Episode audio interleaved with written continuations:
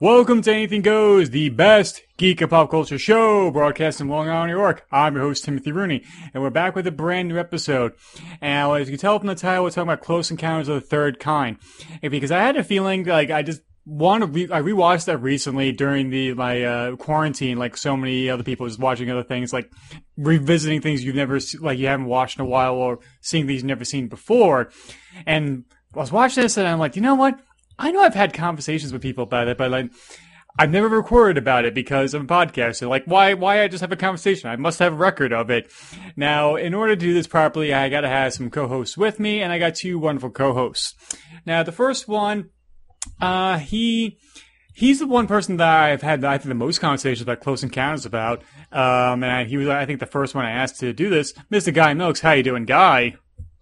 Oh, I'm I'm I'm I'm doing good. Hey, you can honestly you can honestly say that this is kind of a kind of a even though we're doing a director's cut, uh, it's the 40th anniversary of the special edition.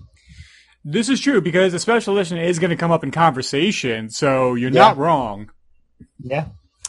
And like, I kind of wish I like when uh, I kind of get into the anniversary that came out a couple years ago, or, or they they celebrated a couple years ago, and my experience with it. But the other co-host on this is a a wonderful podcaster and always has incredible stories, and it's kind of like a benchmark of like when he tells a story, I'm like, all right, I got you. Always sit forward and listen and very attentively, and I try to aspire to that. Mr. Michael Lyons, how you doing, Michael?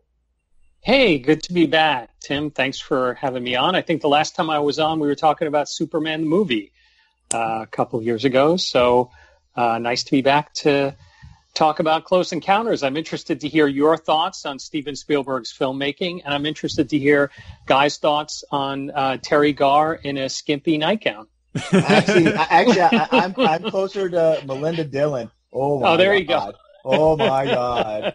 Um, th- this is a momentous occasion because this is the first time I've been invited back since we did uh, the remake of Psycho. I I've been on I've been on ban since then. That's because like when you suggested like hey you could do the psycho remake and i said hey that's a good idea and i've just recovered from that idea Oh yeah. but like but like i said we're talking about close encounters of the third kind so let's jump into our review of it right now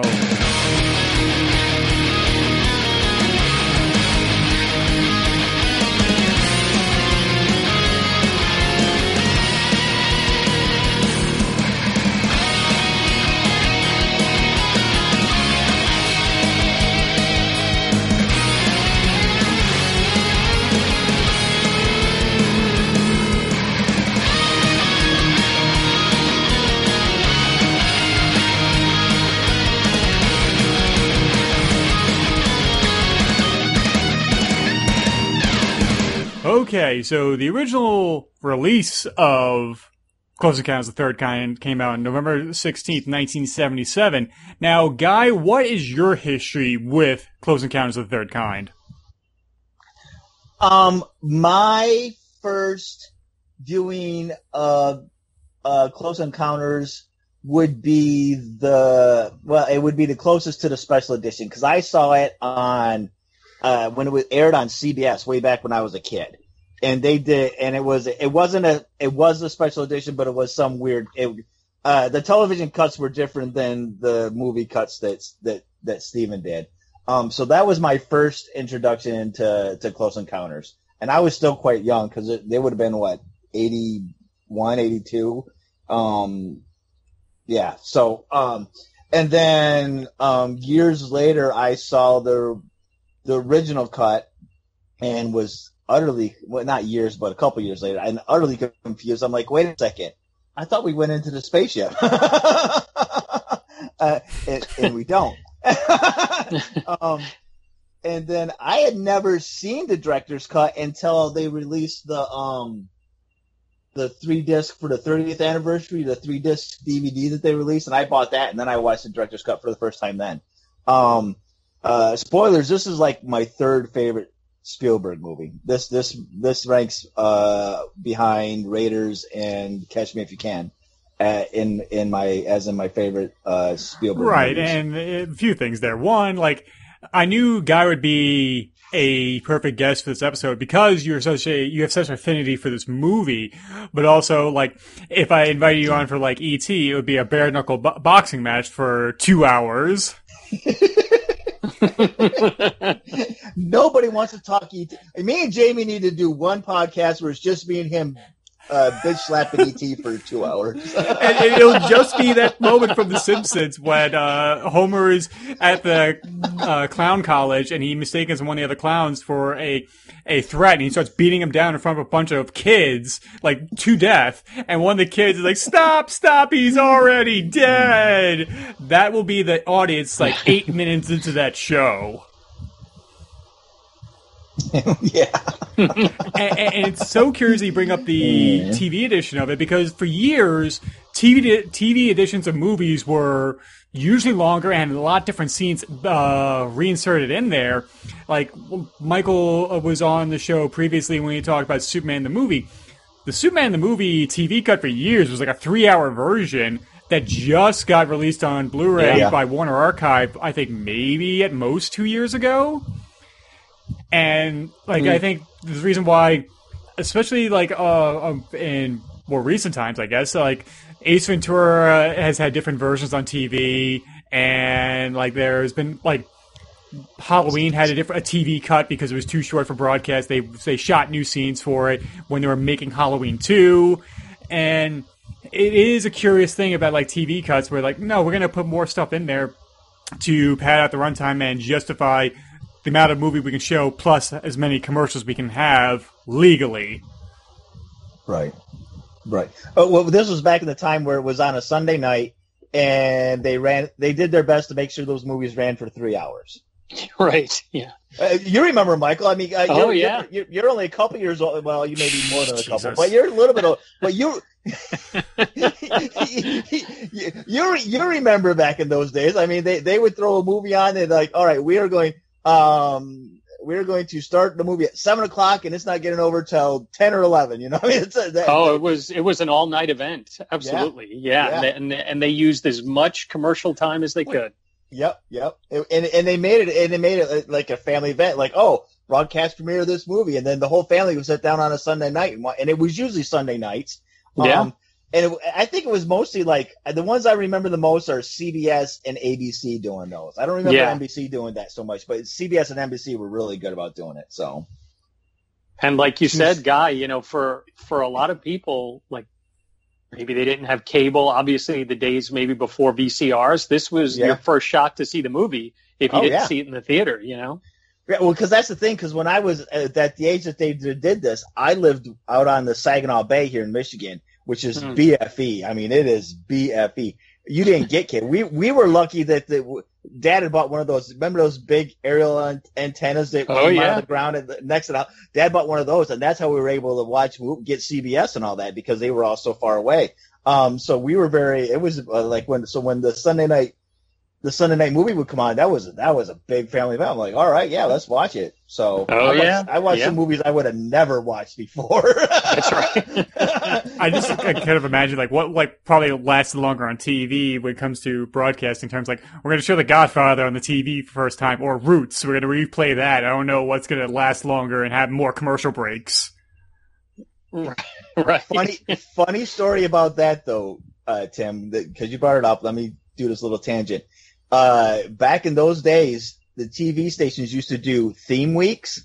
Mm. and one week would be Roots, where Monday through Friday they would show an episode of Roots at, from like three to five or like four to six or something like that. You know, and they did that with Roots, and they did that with Shogun. They had a Godzilla week, they had a Monster week, they had a Planet of the Apes week. When Oh, I was yeah. a kid, those those were my favorite, tho- uh, especially during summer. Those are I'd come in at three o'clock, you know, during Planet of the Wa- Ape, Apes week and watch the whole watch apes every day, and then go back outside. I mean, I used to love those those Yeah. weeks. They were a blast. Um, thank you for our for listeners for dealing with our TV guide tangent for we had here. I, I, I- I knew we were going to get into that because, like I said, this was the first time I saw it was on TV. It was one of those three-hour Yeah. blocks, family night. That's the first time I saw it, and so I, I kind of knew I'd get into it. No problem. About that. I kind of missed those. I kind of miss those TV days where, where I, I do too. They they kind of brought it back this summer. CBS had the Sunday night yeah. movie on for yeah. a while this summer, which was fun. And I'm sure you could yeah, probably go on YouTube and find the old intros and outros and of compilations of those oh, kind of broadcasts. Somebody must have got kept their Betamax uh, tapes of them and uploaded those.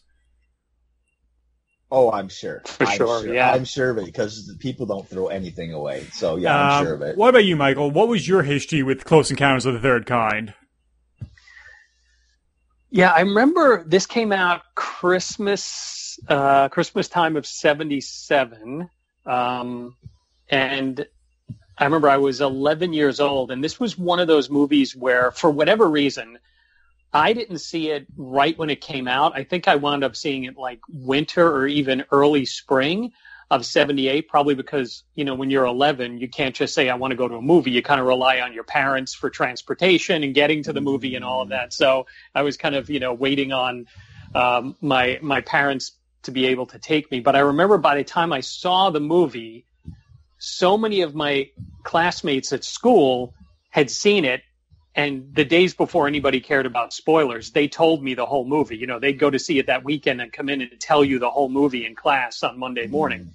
Mm-hmm. Um, so between that and the fact that I also had the Topps trading cards that were out at the time of Close Encounters, and they showed a lot of scenes of the movie. I don't know if they did it sequentially, like from card one to card, you know, 150 or something, but it had a lot of scenes from the movie. And I remember the back of the cards would be a puzzle that you could build of the movie poster, which mm. was just really cool of the road with the big light at the end of it, which was just a real very ominous, cool movie poster. But between the kids at school and the Topps trading cards, like by the time I went to see this, I felt like I knew exactly what was coming, which was mm. also the fun of seeing it because you were anticipating all of this going into the movie and anticipating uh, all of the scenes. Um, Tim, I went to see it at the RKO Twin Movie Theater in Commack, oh. New York. So that's for you. I figured you'd get a kick out of that. I, I, be, I believe that's a Miller's Ale House restaurant now. Um, one of the times I was home, I had uh,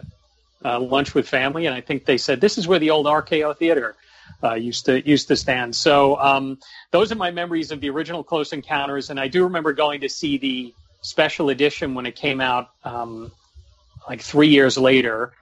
I think it was summer of 1980. And I remember I loved going to see it again that summer, but I had so many friends and family members that were so ticked at going to see the movie because the movie was promoted as uh, the special edition anyway was promoted as um, you're going to see inside the spaceship you know which was like the last mm-hmm. 10 minutes of the movie and i remember there was a lot of backlash at the time that i paid to see this movie again and all i got was an extra 10 minutes at the end of the movie, but um, I didn't care. I was just, you know, such a geek for this movie that I was just happy to see it again, and that ending to me was was a bonus. And um, quite honestly, the first time I ever saw the director's cut of this was when I watched it for this episode oh. for this oh. podcast.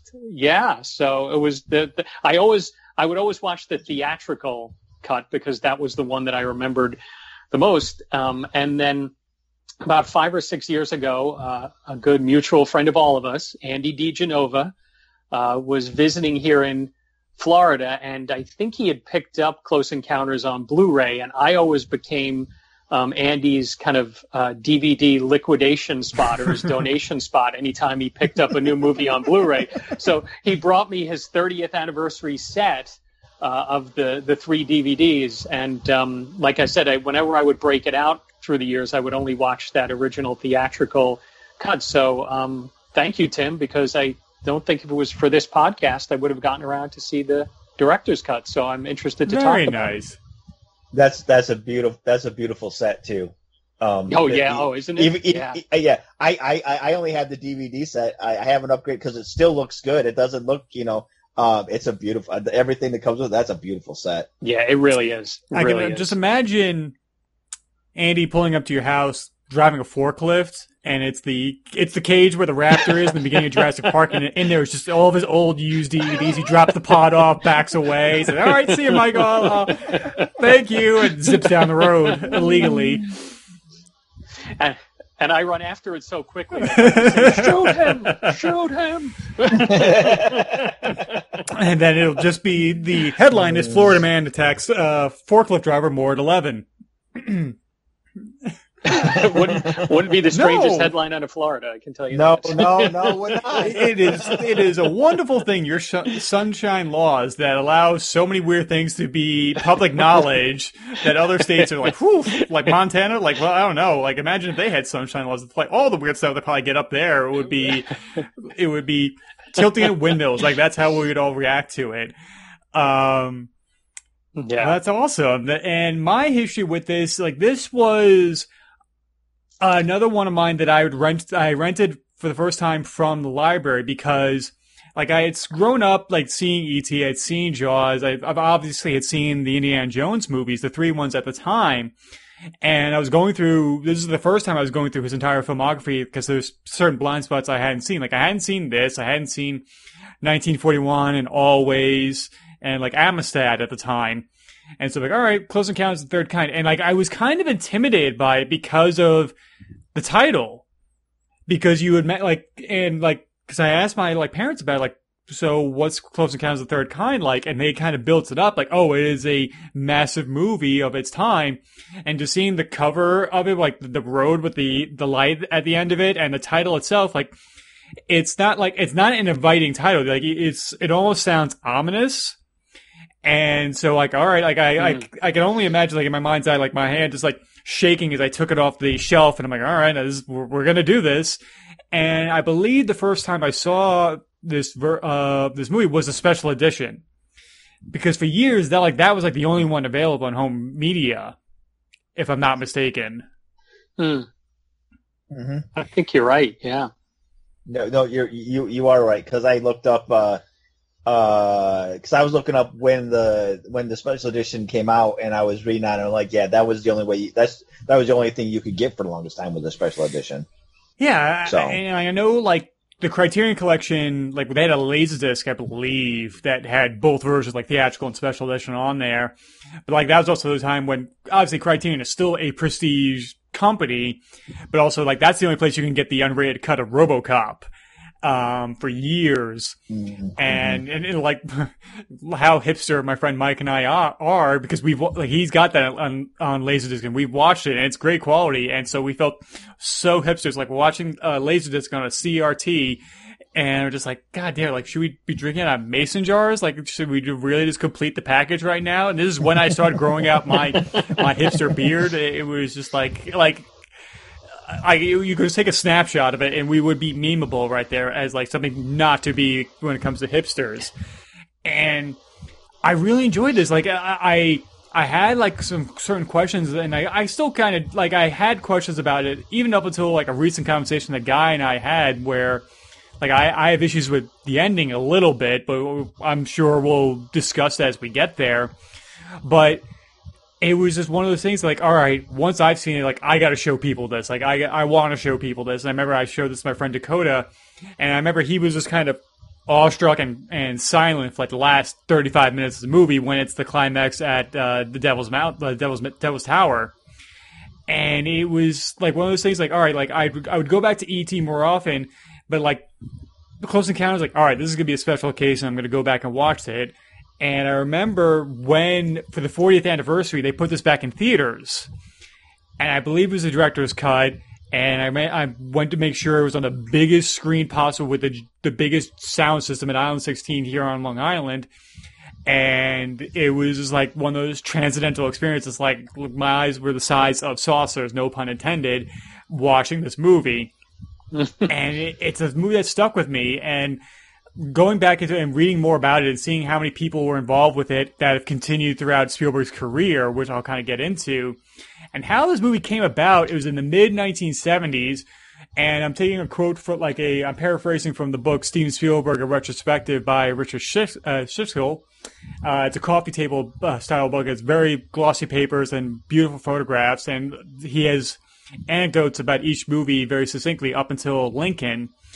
And he was talking about Spielberg wanted to make a movie that like because he loves science fiction, but at the time it was like the Watergate scandal and it was in the middle of the Cold War. America and the USSR were not speaking to each other, and he felt like it was a communication abyss. So we wanted to tell a story solely about communication, and he couldn't really get a, a handle on it until he realized, like, okay, maybe the character will be a cop because testimonies of cops are taken very seriously. Like, if a cop saw a UFO, people take that very seriously. Then he became an army individual working for Project Blue Book, which was investigating at the time uh, UFOs.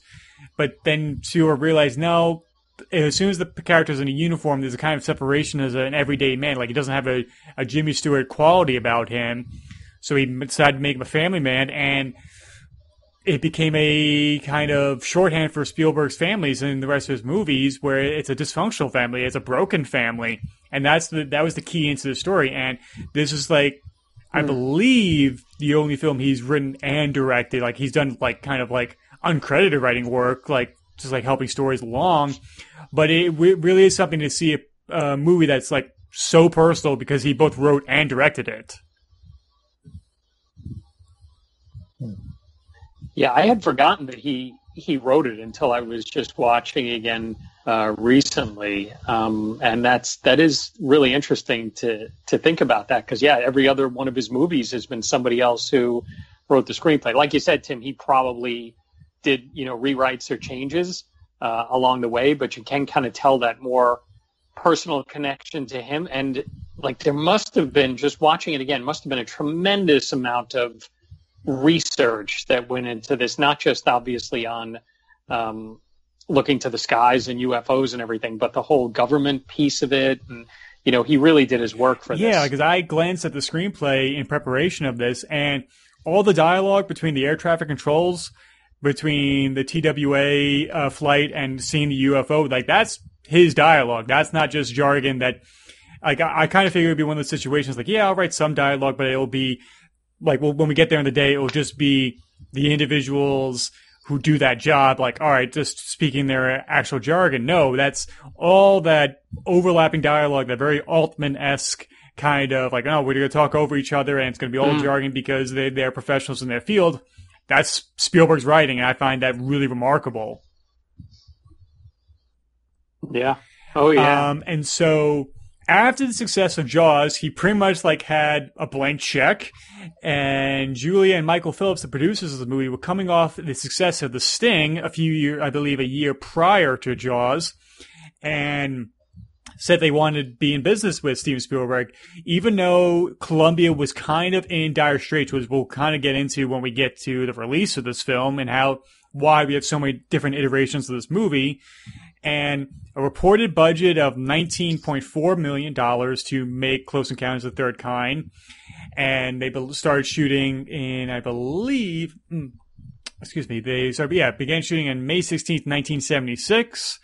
And they shot, obviously, they shot in Burbank, California. They shot, obviously, the Devil's Tower National Monument in Wyoming. Um, and a lot of it as well in Mobile, Alabama, which we'll kind of get into when we get to the end of the movie.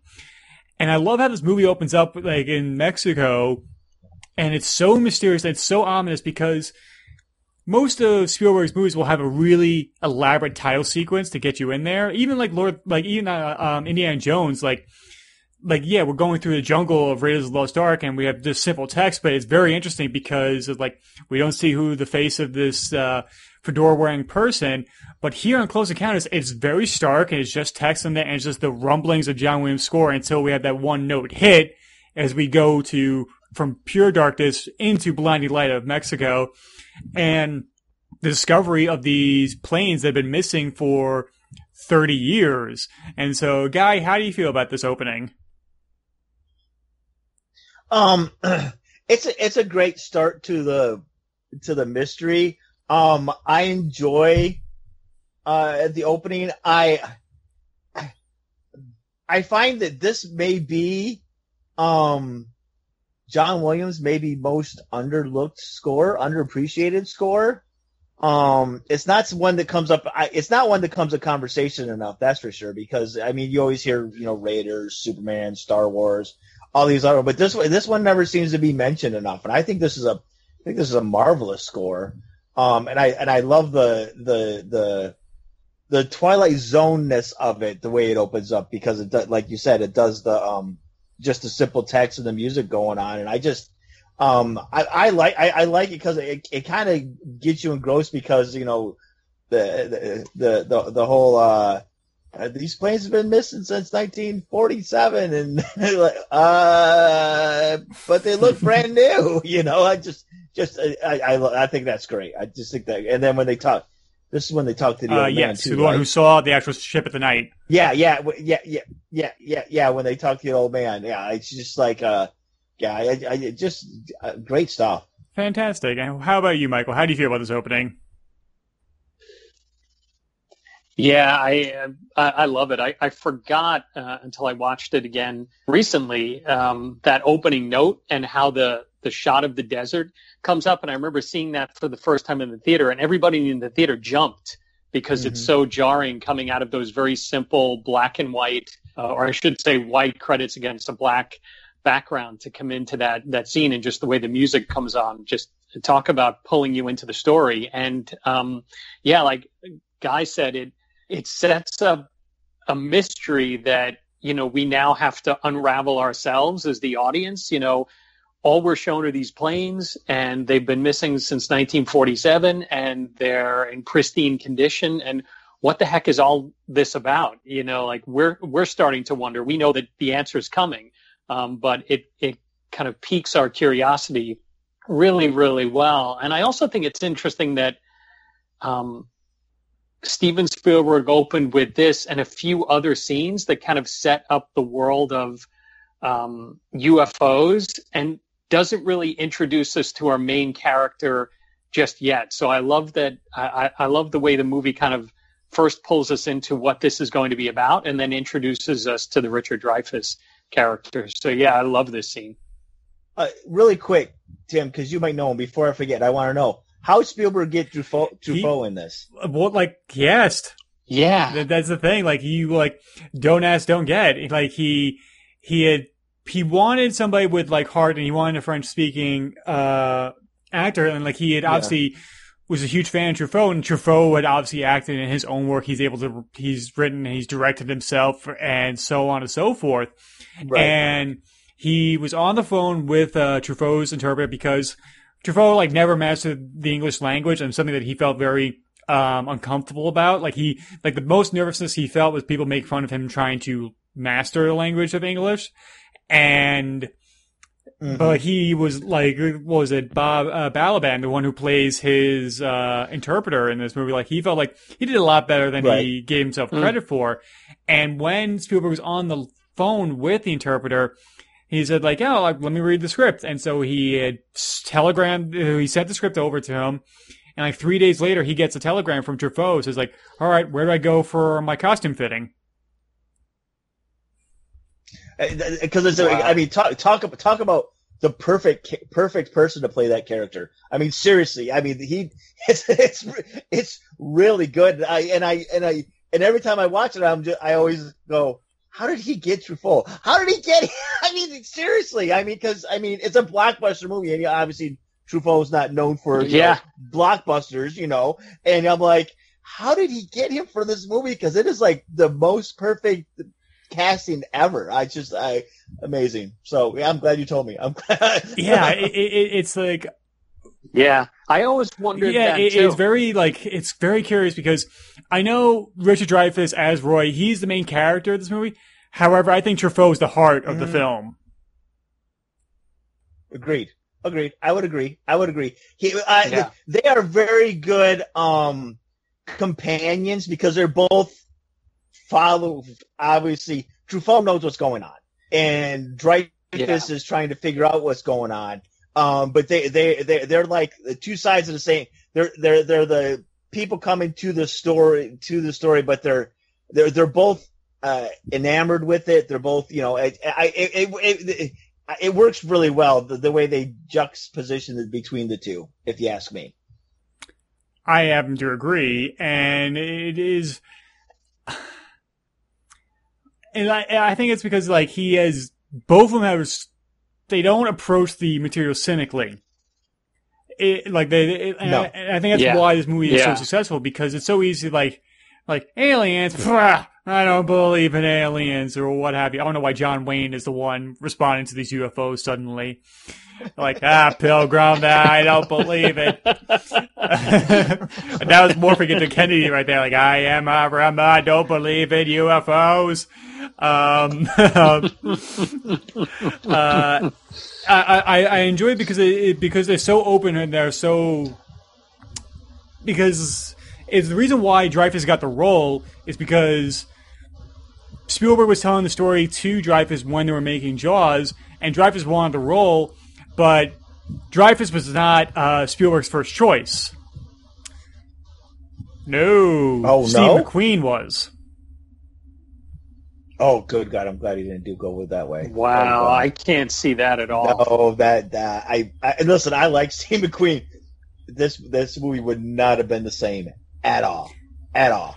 Not even No, and and the re- like he he like it was a hard sell. Like Spielberg went to a bar to meet up with McQueen to talk about it, and it's like and the extras that you probably find on the three disc DVD set you have, he was say, Spielberg was saying like I'm not a drinker, like half a glass of champagne and I'm dizzy, but I had three beers to his fourteen, trying to convince him.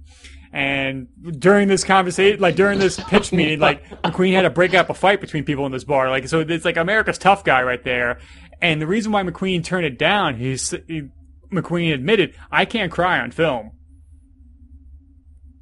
And I know this character needs that. And Oh, so wow. that's why he said no.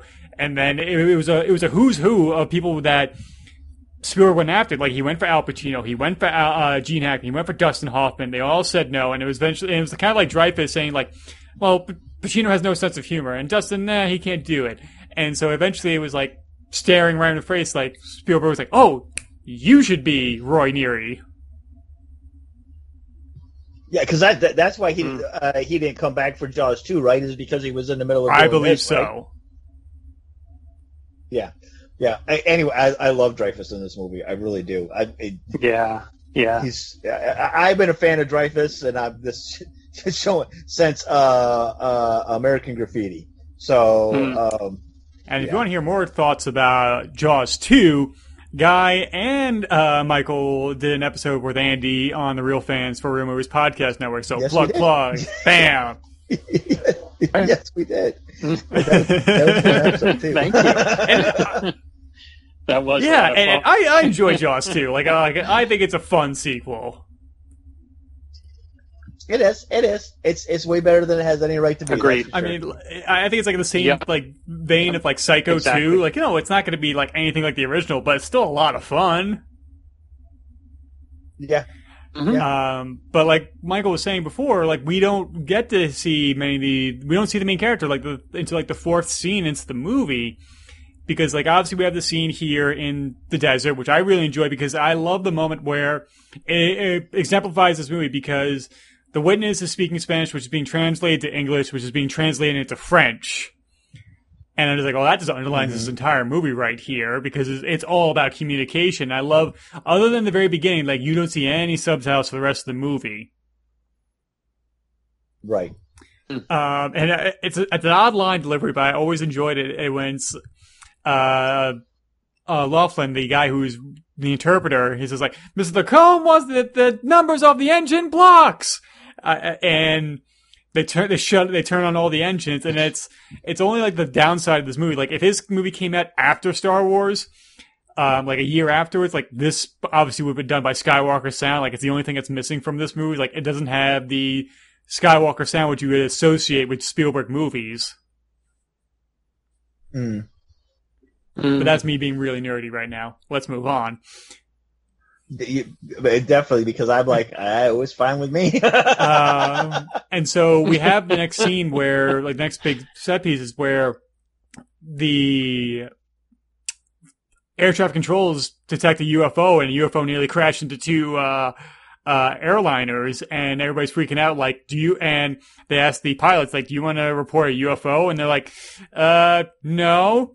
Um, uh, how do you feel about this, Michael? Like the kind of experience, like of all the people wondering, like, did we just experience a UFO or not?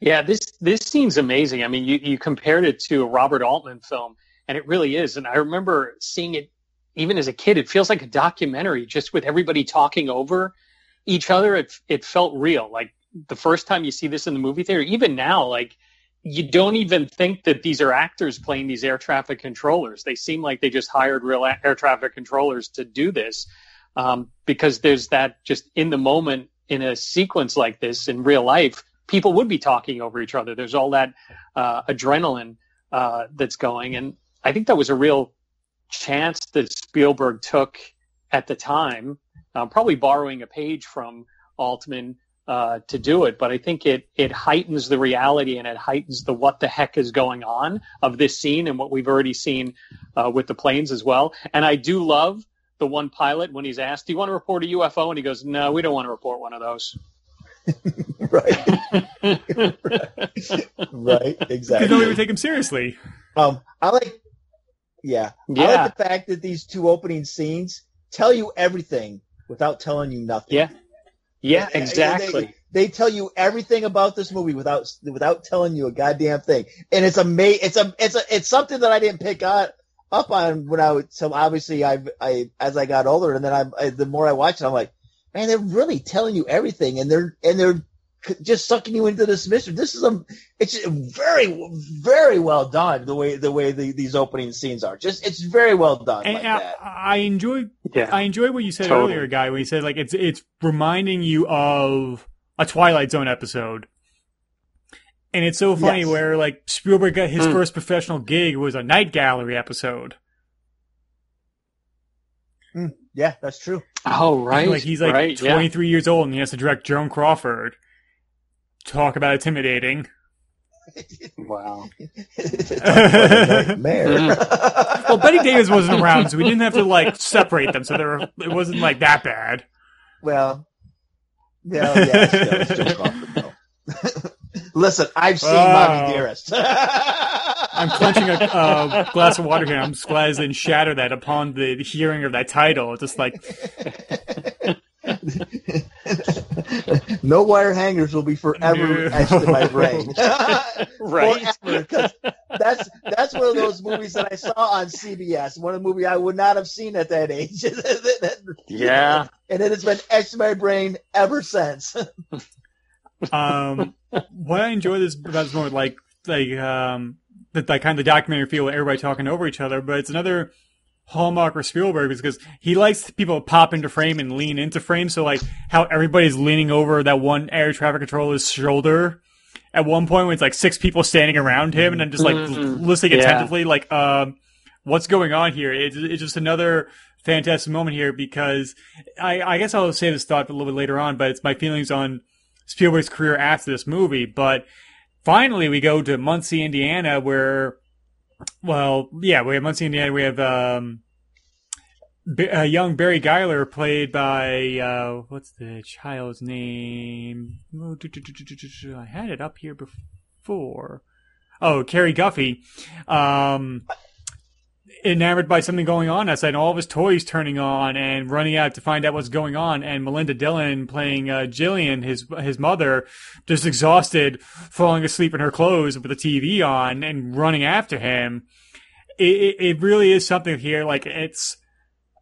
I didn't realize, like, oh wow, Stranger Things and Super 8 really ripped this movie off hard when it's all the toys coming on and everything. Oh, Yeah.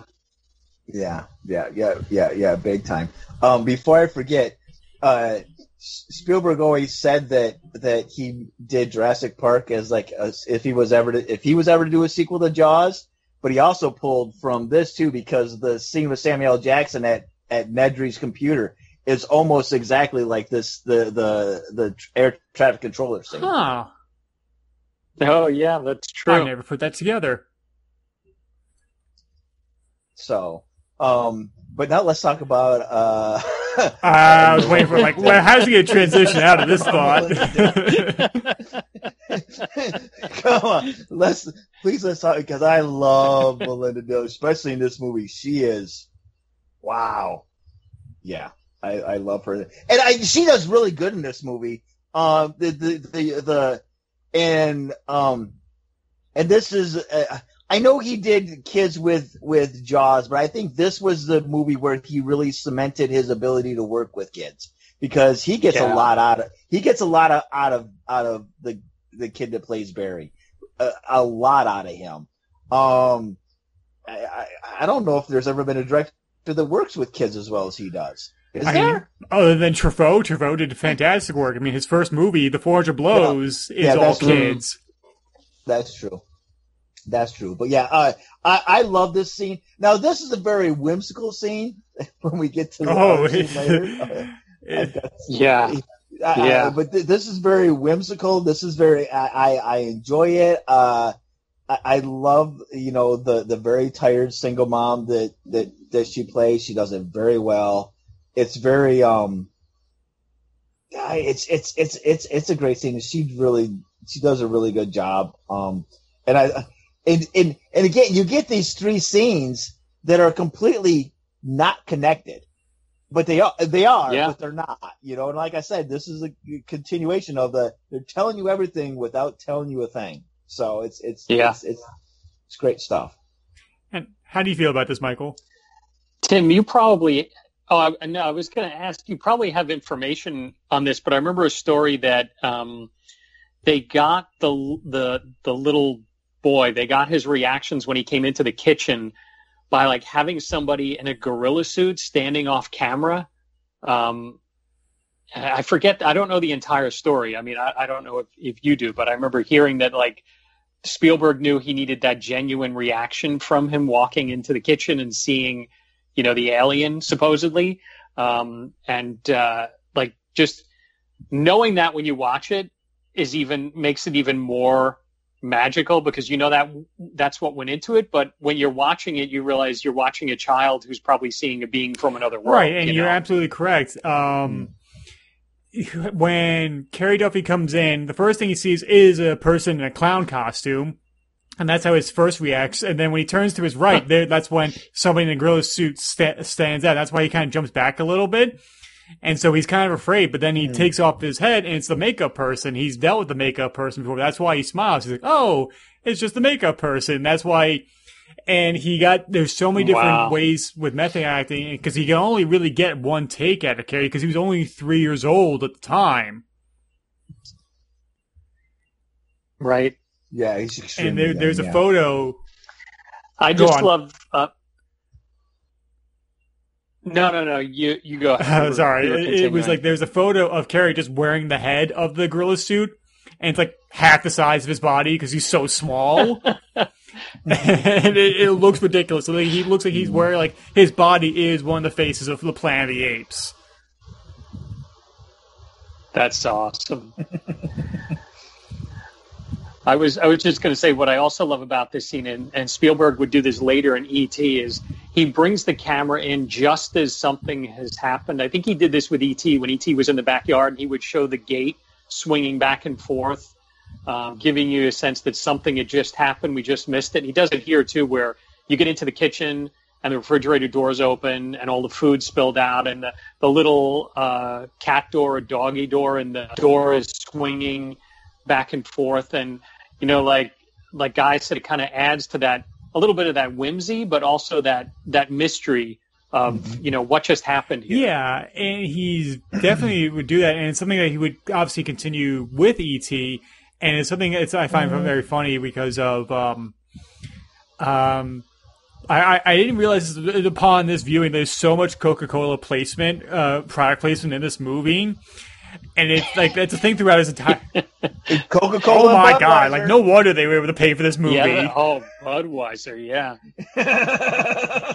budweiser they show a can and they go directly into a commercial in that one scene yeah, yeah, they do and they play the whole theme song yep they do I mean, if, if, if like if they wanted to really date themselves, they could have had a Billy beer, the Billy Carter beer at the time. Like if they really want to make this late 1970s. oh my gosh wow Billy beer man just gave me a flashback And I only know about that because I love the 70s. They brought that up in a segment, and I'm just like, wow, that was a really uh, the president's brother had his own beer line. Who knew?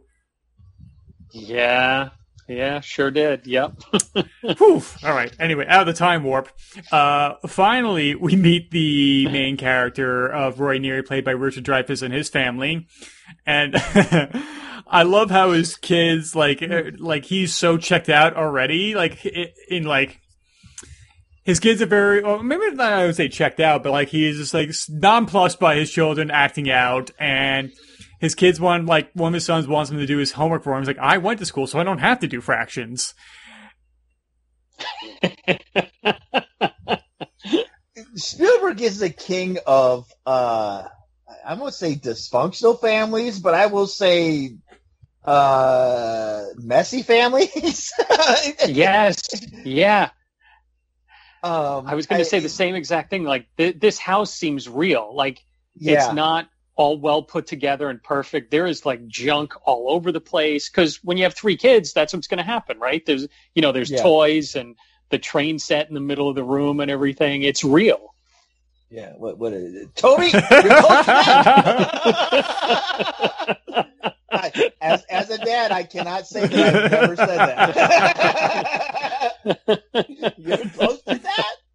Um, wait, here's the thing, I and we're getting into this a little bit now. Um, I know a lot of people take issue with with the ending with uh Richard Dreyfuss' character, you know, um, just you know leaving his family. But this sets up that the family's almost already checked out from him. You know, Right. Like, nobody nobody that's wants true. to see That's a good the- point. nobody wants to see Pinocchio. Nobody, you know, nobody wants to do what he wants to do. They all want to do the crazy stuff. Um, the wife is uh, Teri Garr, another one of my dad's favorite, but Teri Garr, another gorgeous woman in this movie. Um, uh, the the wife is kind of I don't know, she's kind of shrill, you know, and and then the, she, you know, later on she's like, oh, w- well, we can't tell anybody. He's like, well, why can't we tell anybody? You know, she's so Yeah. worried about what other Yeah. people think that she's not taking Very, into very unsupportive. yeah. Yeah. yeah, She's not taking any consideration into what her husband is going through. I mean, her husband Yeah. obviously went through this stuff, you know. So it's it's it it it's not necessarily that he left them because they're pretty much already checked out from him, and it just gets worse as the movie progresses. Because they're the one that leave. Yeah, he he tried he tries to pull them back when when that when that day that he goes completely bananas, you know, and she leaves. And then she calls him and she's he's like, let's let's have this conversation in person. And she's like, nope, nope, not gonna happen. You know, so they Yeah. leave him. He's got nothing to, left to go back to. So That's a great. That's a great point. I never even. I never even thought about that before. That they're on the the kids and the wife Teri Garr are on completely different paths than he is. Yeah. I absolutely agree. And plus, I mean, he he he wants to see Pinocchio. So I mean, I got to tell you, as a Disney fan, I'm already on his side. You know. Pinocchio's way better. Listen, I, I, I like some Goofy Golf every once in a while, but I'd rather sit down and watch Pinocchio because I get really mad at Goofy Golf. I mean, if Well, Go that's on. a that's another great line. Just kidding. That's another great line in the movie. You know, we could go play goofy golf, which is a lot of fighting and pushing and shoving, and every probably gets a zero, which is when you're a kid, you can shop. Or you go. There's a lot of fuzzy animals and magic. right, right. I, I mean, if my children chose mini golf over Pinocchio, I think I'd abandon them too. But all right, but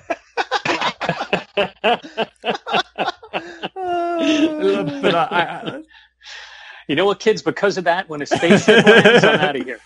yeah, yeah, I'll just look like Charlton Heston and the Omega Man, just sitting the one person in the movie theater watching it over and over again. What other seventies references could I come up with while we're doing this show? Um, and I, I love how like so like what prompts them to um, for Roy to go out because he is a um, he's an electrician if I'm not mistaken, or he works oh he works at the power company. Excuse me. Yeah, yeah, yeah. He, he's a uh, oh, what are they called? Okay. Lineman. He's a lineman. Right. And Yeah. so he's called out in the middle of the night because power goes out all over around him. And I, I enjoyed this one moment. It's another 70s thing where it cuts to the McDonald's and it says uh, 24 billion uh, serves, and I'm like, wow, wow, those are rookie numbers. You guys are have a long way to go before today. um, and so uh, Roy gets into his truck and gets lost and trying to find where he's trying to go amongst his myriad of maps. But this is probably the first classic scene in this movie here when he ends up in the the flight path of a UFO and that turns his truck upside down and sunburns him because the the light's that bright. Uh, Michael, how do you feel about this? And then his chase after UFO into Ohio, trying to capture it. Yeah, what I love about it is that um, it starts with a laugh, right? Because it, it's set up so well where at first the car comes up behind him and he's trying to find his way on the map and everything.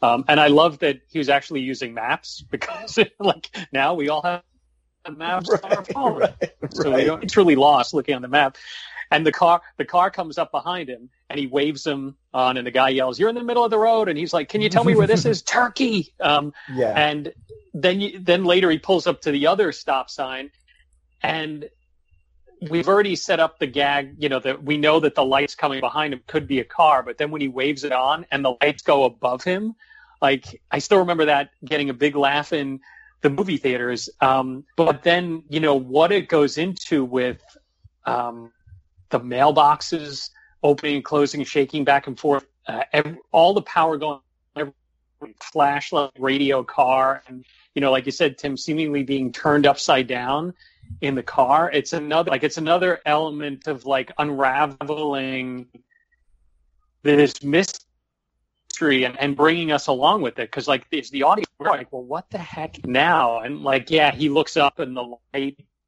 singes him and you know, man, like safe. Then the rest of the scene is like this, you know, amusement park or theme park uh, ride. So really well done.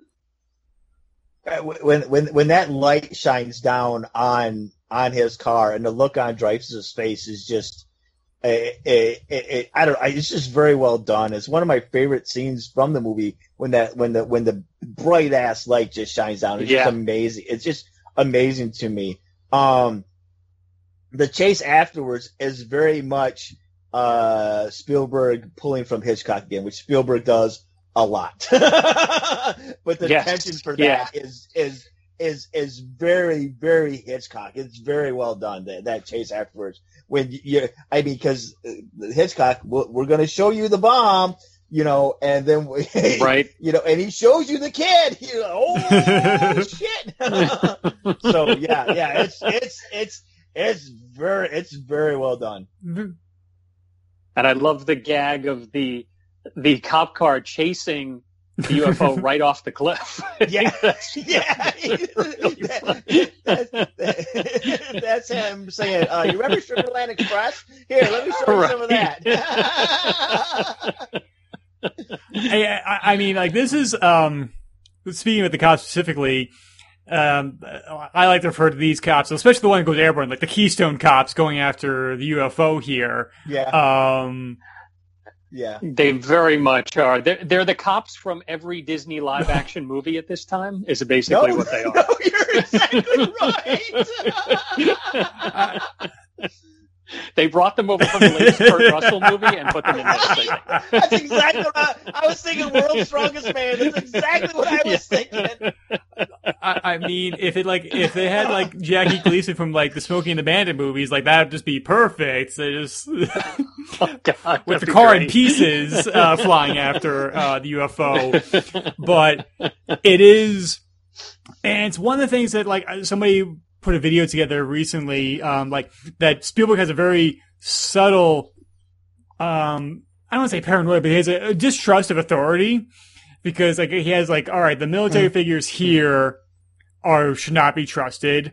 There is a question of like, mm-hmm. then you think of like the cops in Sugarland Express, like at least a few of them use um, over overzealous force in trying to stop the uh, couple in that, mm. and then you think of like the moral questions of the minority report and the responses of, and then like things like in Munich mm. and like their responses to things and it's it's the first time I really start to realize that, like, oh, he's starting to have like it's it's a little subversive. It's not like too blatant the fact that like he's has questions about that.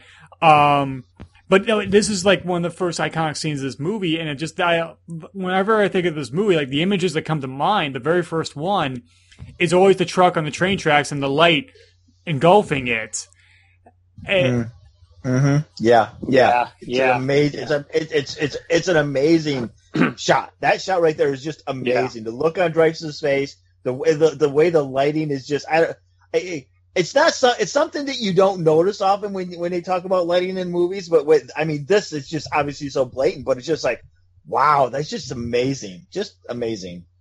Yeah. There's a reason why Vilmos Zsigmond, the guy who photographed Sugarland Express, uh, as well as this, won the Oscar for best cinematography for this. Oh, nice, nice. Hmm. yeah. Well deserved. It is. It is Uh, well deserved. It's a it's a it's a beautifully shot film. There there is not a shot in this film that is um that is that is ugly or I mean there it's a beautifully shot film. Beautifully. Yeah.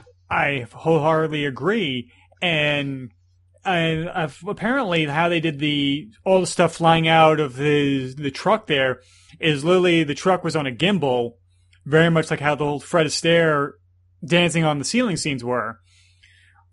Like the Oh. the, the light that's shining in, like that's the light source of it, and the camera mounts on the same platform the truck is, and they just flip that upside down. So the light never moves, the camera never moves, but he's upside down, hence why all the stuff flies out of there. And you think you sit back and think about it, like that is so simple. Like it, it, it- like why didn't Yeah. like like like you kind of hit yourself in the forehead? Like, duh, of course that's how you would do that. Yeah. That's that's Mhm. crazy. And so this is when, like, obviously, like you mentioned, where Roy almost hits uh, Barry uh, accidentally, um, and we get a glimpse of like one of the uh, farmers here uh, is the old man who shovels the ice in um, Home Alone. Um, Yes, Mm, that's yep, right. Yep. and Mel- Yep. like this is weird Christmas movie kind of connection because Melinda Dillon obviously played the mom in A Christmas Story. Oh, Yeah, but she yeah, she that's she's right. she's much more braless in this. Of movie. course, you would notice that guy. I'm just saying, like, like this is why we keep you around. Listen, I very much appreciate the fact that she's extremely braless in this movie. And and the and the short shorts you first see her in, and it's all. I, I understand you want like I, I I love Melinda. you Dillon. freelance write for MrSkin.com. It's fine. I'm not gonna judge you. Just be honest with us. No, they, they should call me. Really, they should call me because I come up with much much better stuff than what they're coming up with. Ah. Um, and so Roy returns to his home and tries to explain to his wife in uh in the heat of the moment, right there, like something's going on right here, and pulls his entire family out, out to the road to see what's going on. And I do enjoy the moment where Teri Garr says, like, "Don't you think I'm taking this really well?" Yeah. It's better than Goofy Golf. Come on, it's better than Goofy Right. Golf.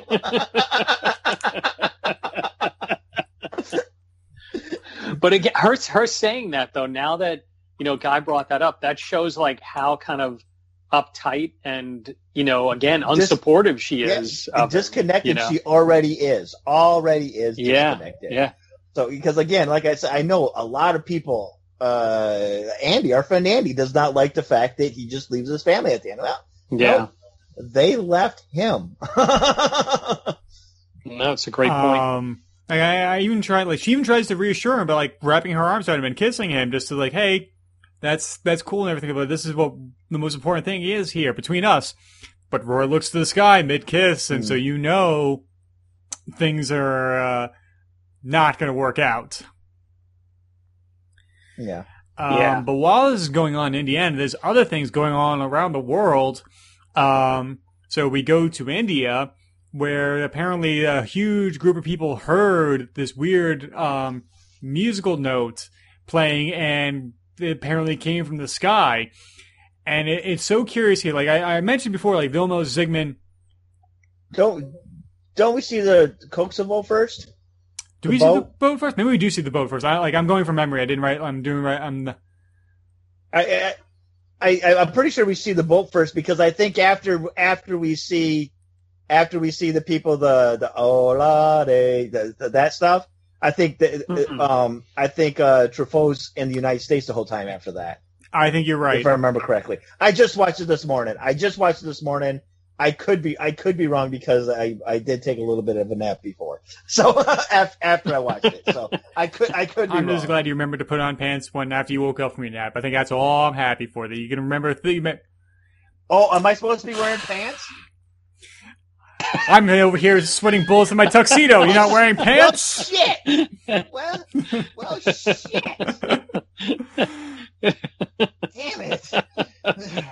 That, that, that's the beauty of people who learn, who have used to podcasting in a studio, realizing that while they have to podcast from home. Like, you don't have to get dressed to do your stuff now. Right. We've been doing this for years. That's right. I'm just sitting here letting Aw. all my shit air out. Oh. I'm gonna wash that down. Tim's like, well, thanks for joining us, everyone. Uh, we're gonna. and this conversation is over. This is where I'm gonna edit in the um, "That's All, Folks" uh, theme at the end of a Looney Tunes cartoon. I'm gonna wash that down with Gatorade. Make that make the memories go away. Gotta get that bad taste out of your mouth. and so yeah, we go we go to the Gobi Desert. Um, but like this is one of the other scenes that so what happened with the release of this movie here is that Columbia was in dire straits and they wanted this out for the Christmas season of 1977 like uh, Michael had mentioned. But Spielberg knew he needed another 6 months to finish the film. But Columbia says hell or high water the movie's coming out. And so the movie came out, was a success, and he made like he made an offer to Columbia. It's like, hey, if this does really well, can I come back and put out a new version of the movie once, like with my version of it? And so they were like, all right, fine, yeah, we'll do that, but we got to sell it somehow. And so we got to see the inside of the spaceship. That was the thing that he had to concede the um in order to do this his version of the movie. And so that's why. Which he hates. What'd you say? He very, he, which he hated doing. He was very, very. He's been very. He's been very adamant about his feelings about that, like, uh, like King is about The Shining. Kubrick's The Shining. Mm. He was not a fan of having to show the inside, which that was the one I grew up on. So it never, uh, it never, you know, I, I, it never bothered me. I, I get what he says now that I'm older, but I never, I, I, I, I, I grew up. That's the one I saw first and the one I watched forever. So Right. And like so when it was like a year and a half later they shot this Gobi uh, Desert uh, set piece here. And so Vilmos Zsigmond didn't come back to photograph it. Uh, a guy by the name of Allen Daviau did, who would become Spielberg's go-to cinematographer for the rest of the 80s outside of the Indiana Jones movies. Like he photographed E.T., Color Purple, Empire of the Sun.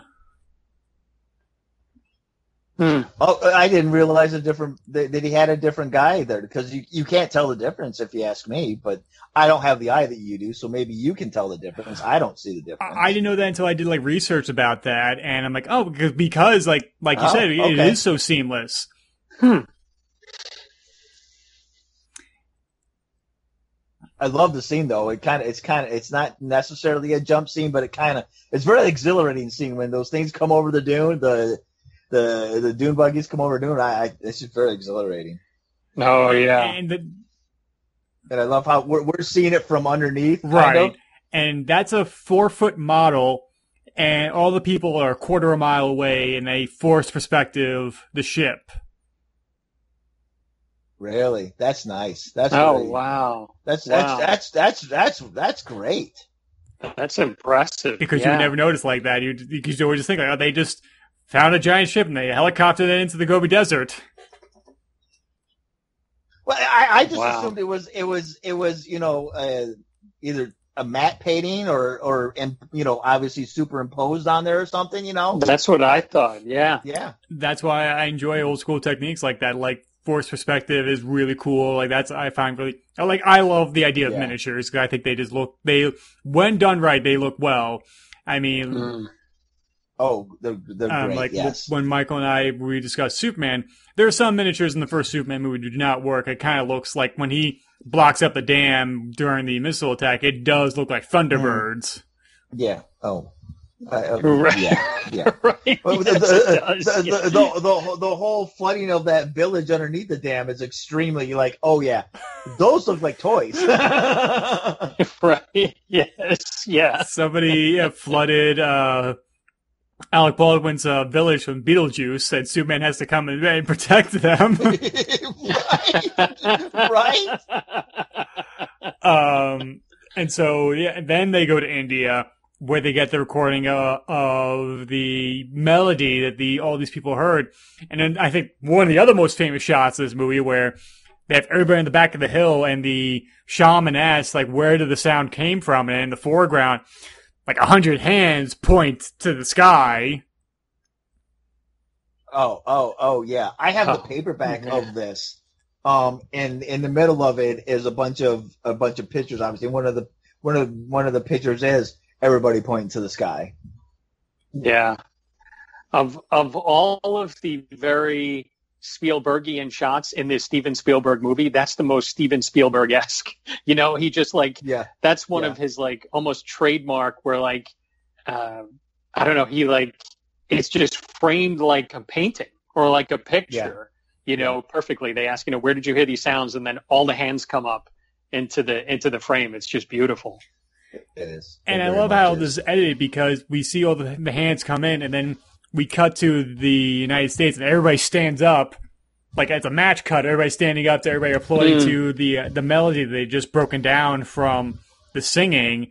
And I guess we can kind of get into this now, uh, Michael. How do you feel about like the, the five notes, the the signature five notes, and then the rest of like we kind of touched on it a little before, but John Williams' score that's played throughout the movie.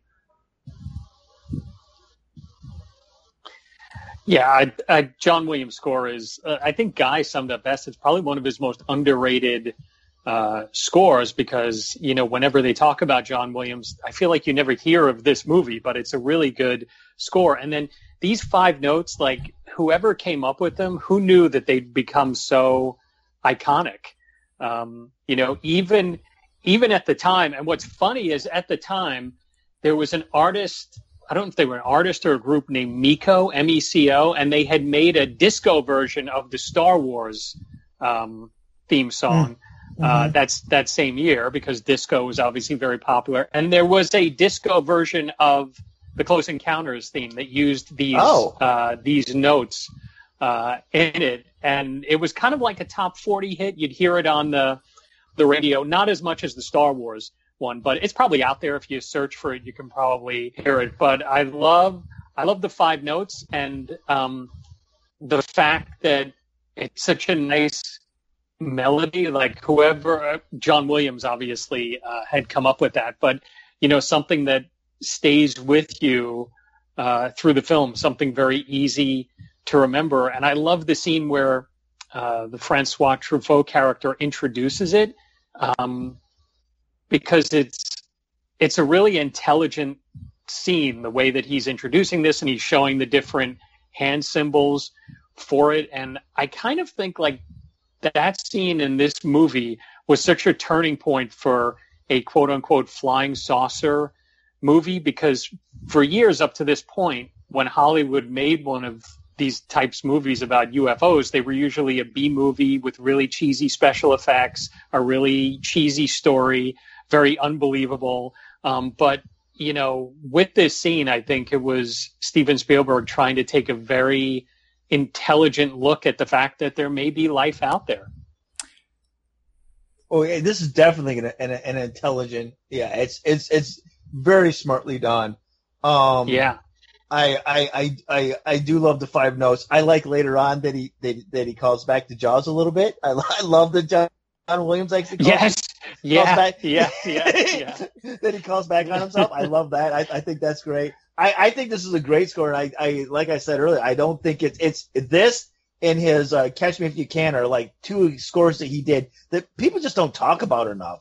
I mean, Yeah. he emulated Bernard Herrmann so well in in Catch Me If You Can, and then this is just I don't know. Maybe it's because it's not as bombastic. I mean, because I. I, I, I I hate to use the word in your face with John Williams scores, but he's very much, you know, he he writes for the scene and he's very good at writing for the scene. But this is kind of a more of a subtle one. Um, yeah, and he is definitely the king of earworms when it comes to uh to scores too, because you'll you- you'll watch a movie scored by him and you're humming that that score for the next three or four days.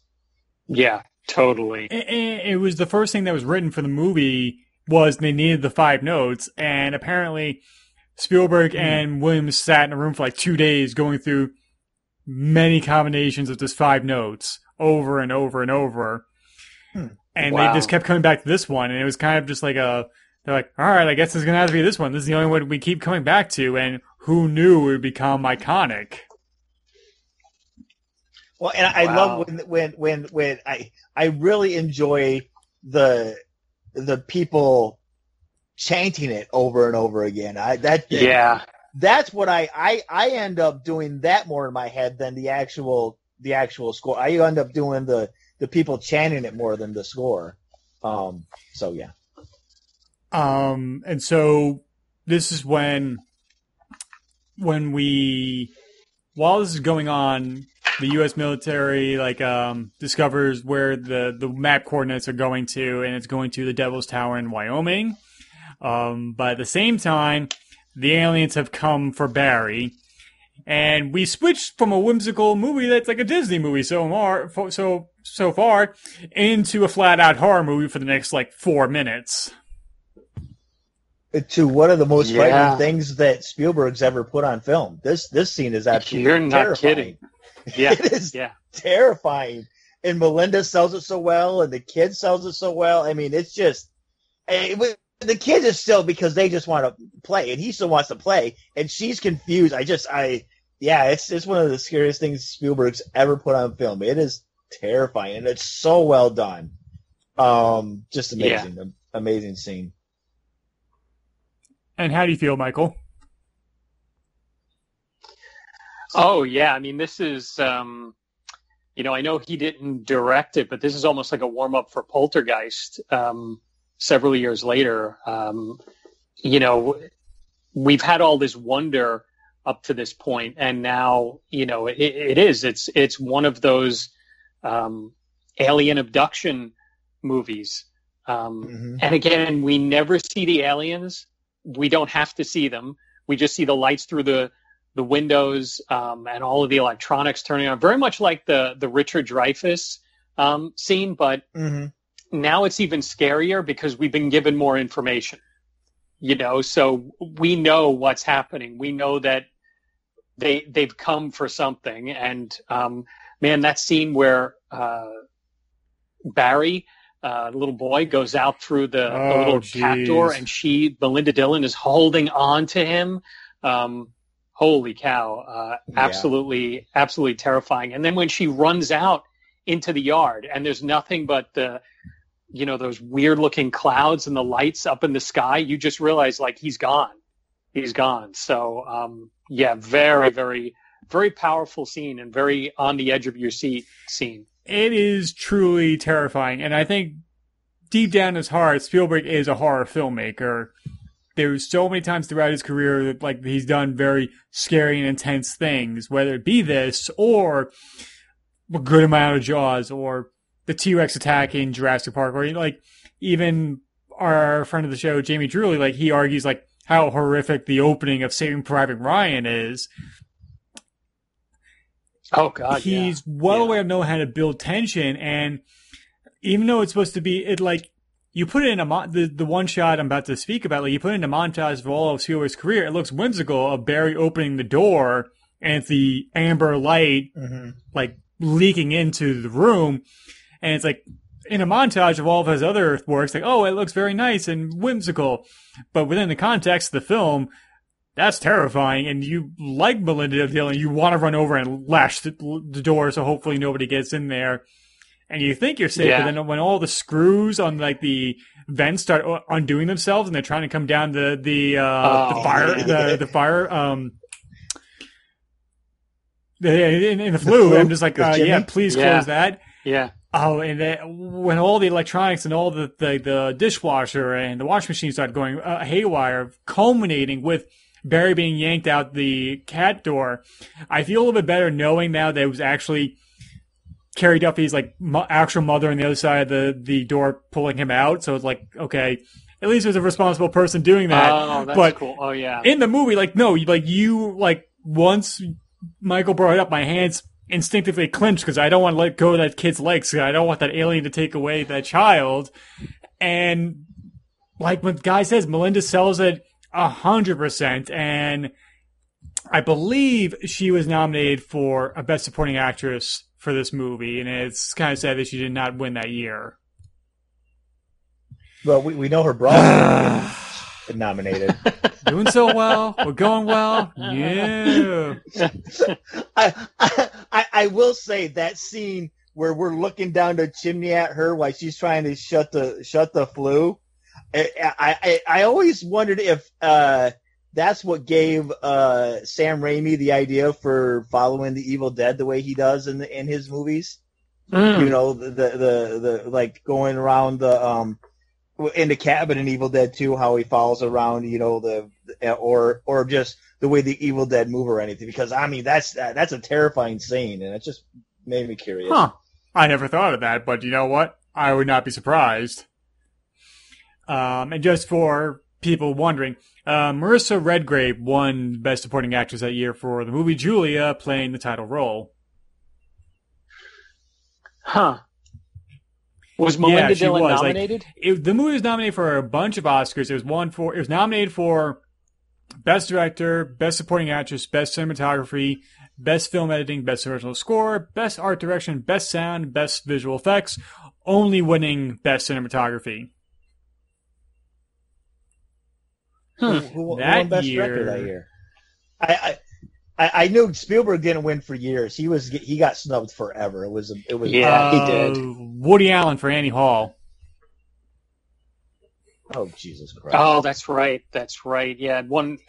Yeah, and Annie Hall won Best Picture over Star Wars. Yes, he that did. year. I remember that.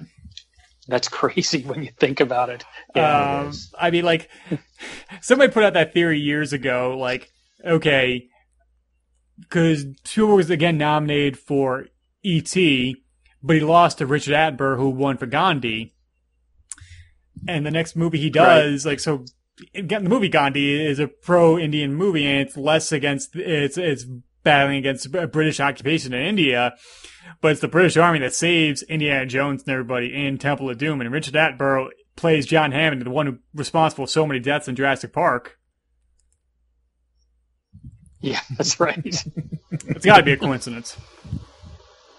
Sure. um, yeah, and so Melinda, Dill- like Melinda Dillon, like she decides to, after being interviewed by the U.S. Army about what happened, she decides to get away from everybody. And I love how the people who've seen the UFOs are kind of dissuaded by the military, like this is a flying saucer, and uh, it's thrown by my boy in our backyard. there was the, the the military get a real yuck out of that. yeah. the, the, the, the, the, the disgust on Dreyfuss's face is priceless. Yeah. The, just just that, that that look of it's it's disgust and defeat all in the same in the same emotion. I just I I just I I'm just like oh yeah I feel for the guy. I love how he makes the point here, though, when like the um, like the government or the the military official is talking about how you know pictures like this are created by uh, people who you know are into UFOs and interested in Yeah. UFOs. That's kind of what he's intimating. And Dreyfuss Yeah. says, "But I didn't want to see this." Like Yeah. you know, he's he's trying to make the point. Like I'm I'm not here because I was into UFOs. I'm I'm here because this happened to me. You know. yeah.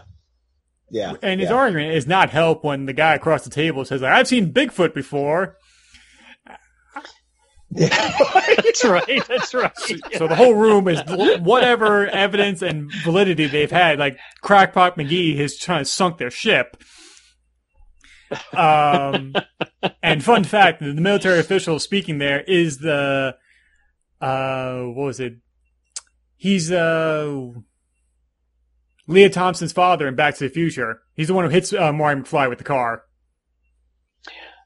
Oh wow! Yeah. I didn't even. it wasn't that. years until like I re- like I think I had watched this and I'm like, why do I recognize that gentleman? I looked it up and I'm like, holy crap, he was the one who hit Marty w- with the car instead of uh, Crispin Glover. Um, Wow. but while he's being, he's having uh, being told like, no, there's no such thing as UFOs. Roy is starting to slowly descend into madness. Seeing things like these weird shapes in everyday life, whether it be shaving cream or mashed potatoes, and a very uncomfortable scene at the dinner table, and the family's literally telling themselves, tearing themselves Yes. apart. yeah.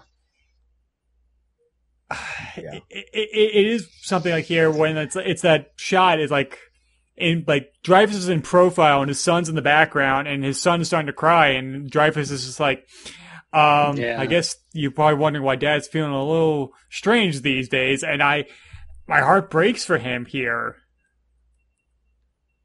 Yeah.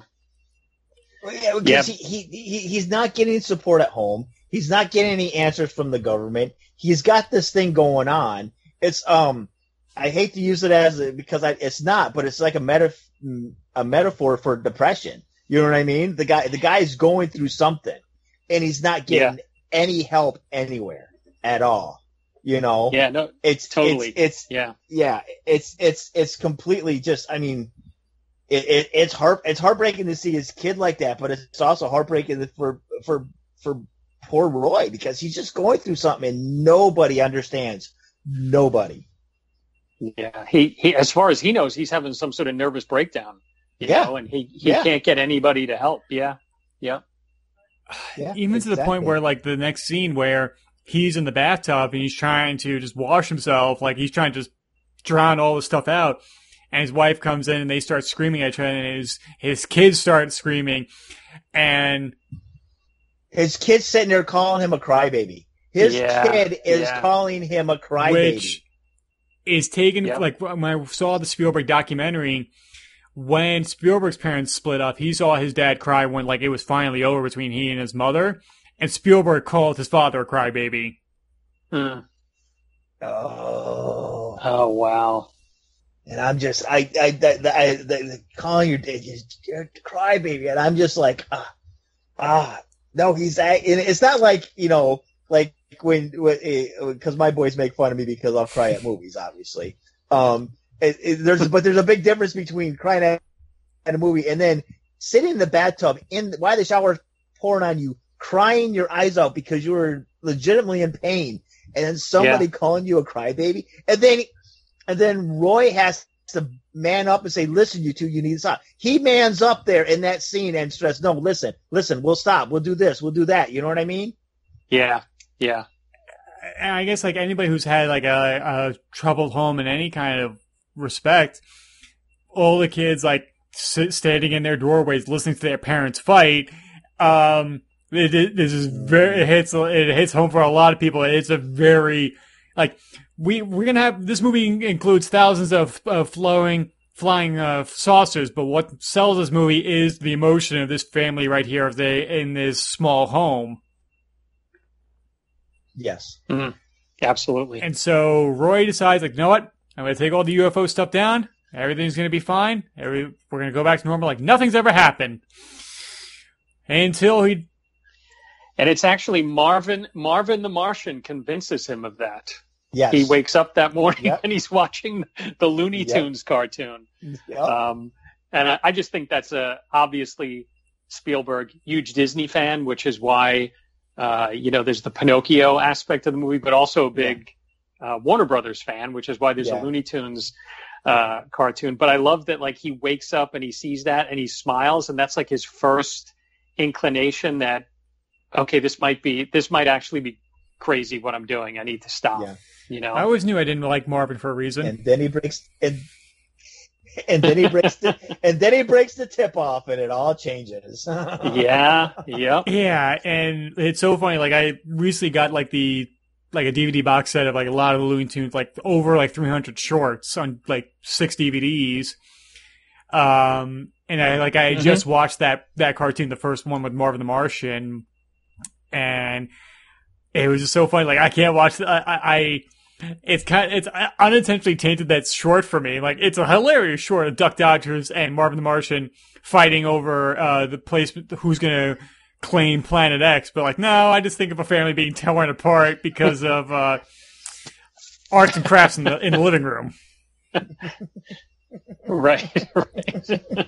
But um, well, it plays in the background for pretty much the pretty whole much scene, when right? he goes like so like how do you feel about this michael? But when he goes to yeah. into the neighbors yards to grab the chicken wire and everything and dealing putting the bricks and all, all the kind of crap into the house.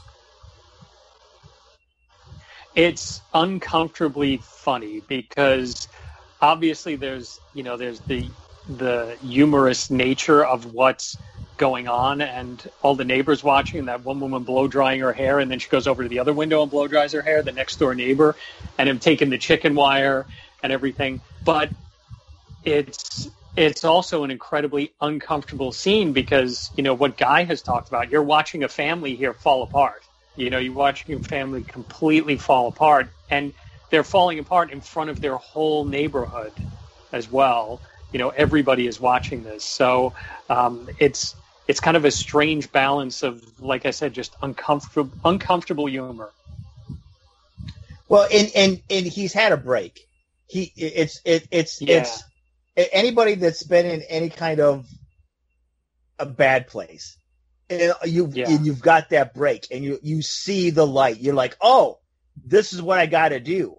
He's had he's had that break. He sees it. He's like, oh, this is what I have to do. This is what.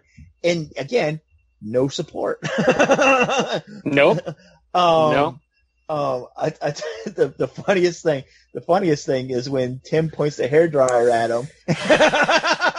i knew that hair that hair that hair dry confession i said before the recording would come back and bite him you know on a summer day a hair dryer is a deadly weapon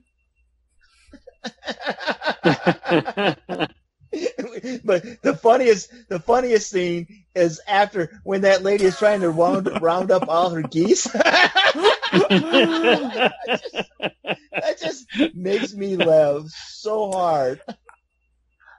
That's funny. And I love when Teri Garr's in the car and he's like, Where are you going? She's like, I'm going to my sister's. He goes, Are you crazy? You're not even dressed. And she goes, What? I mean, what? that sums up her entire character for me is just that line being like what yeah. the, the absurdity of the question Yeah. Yeah.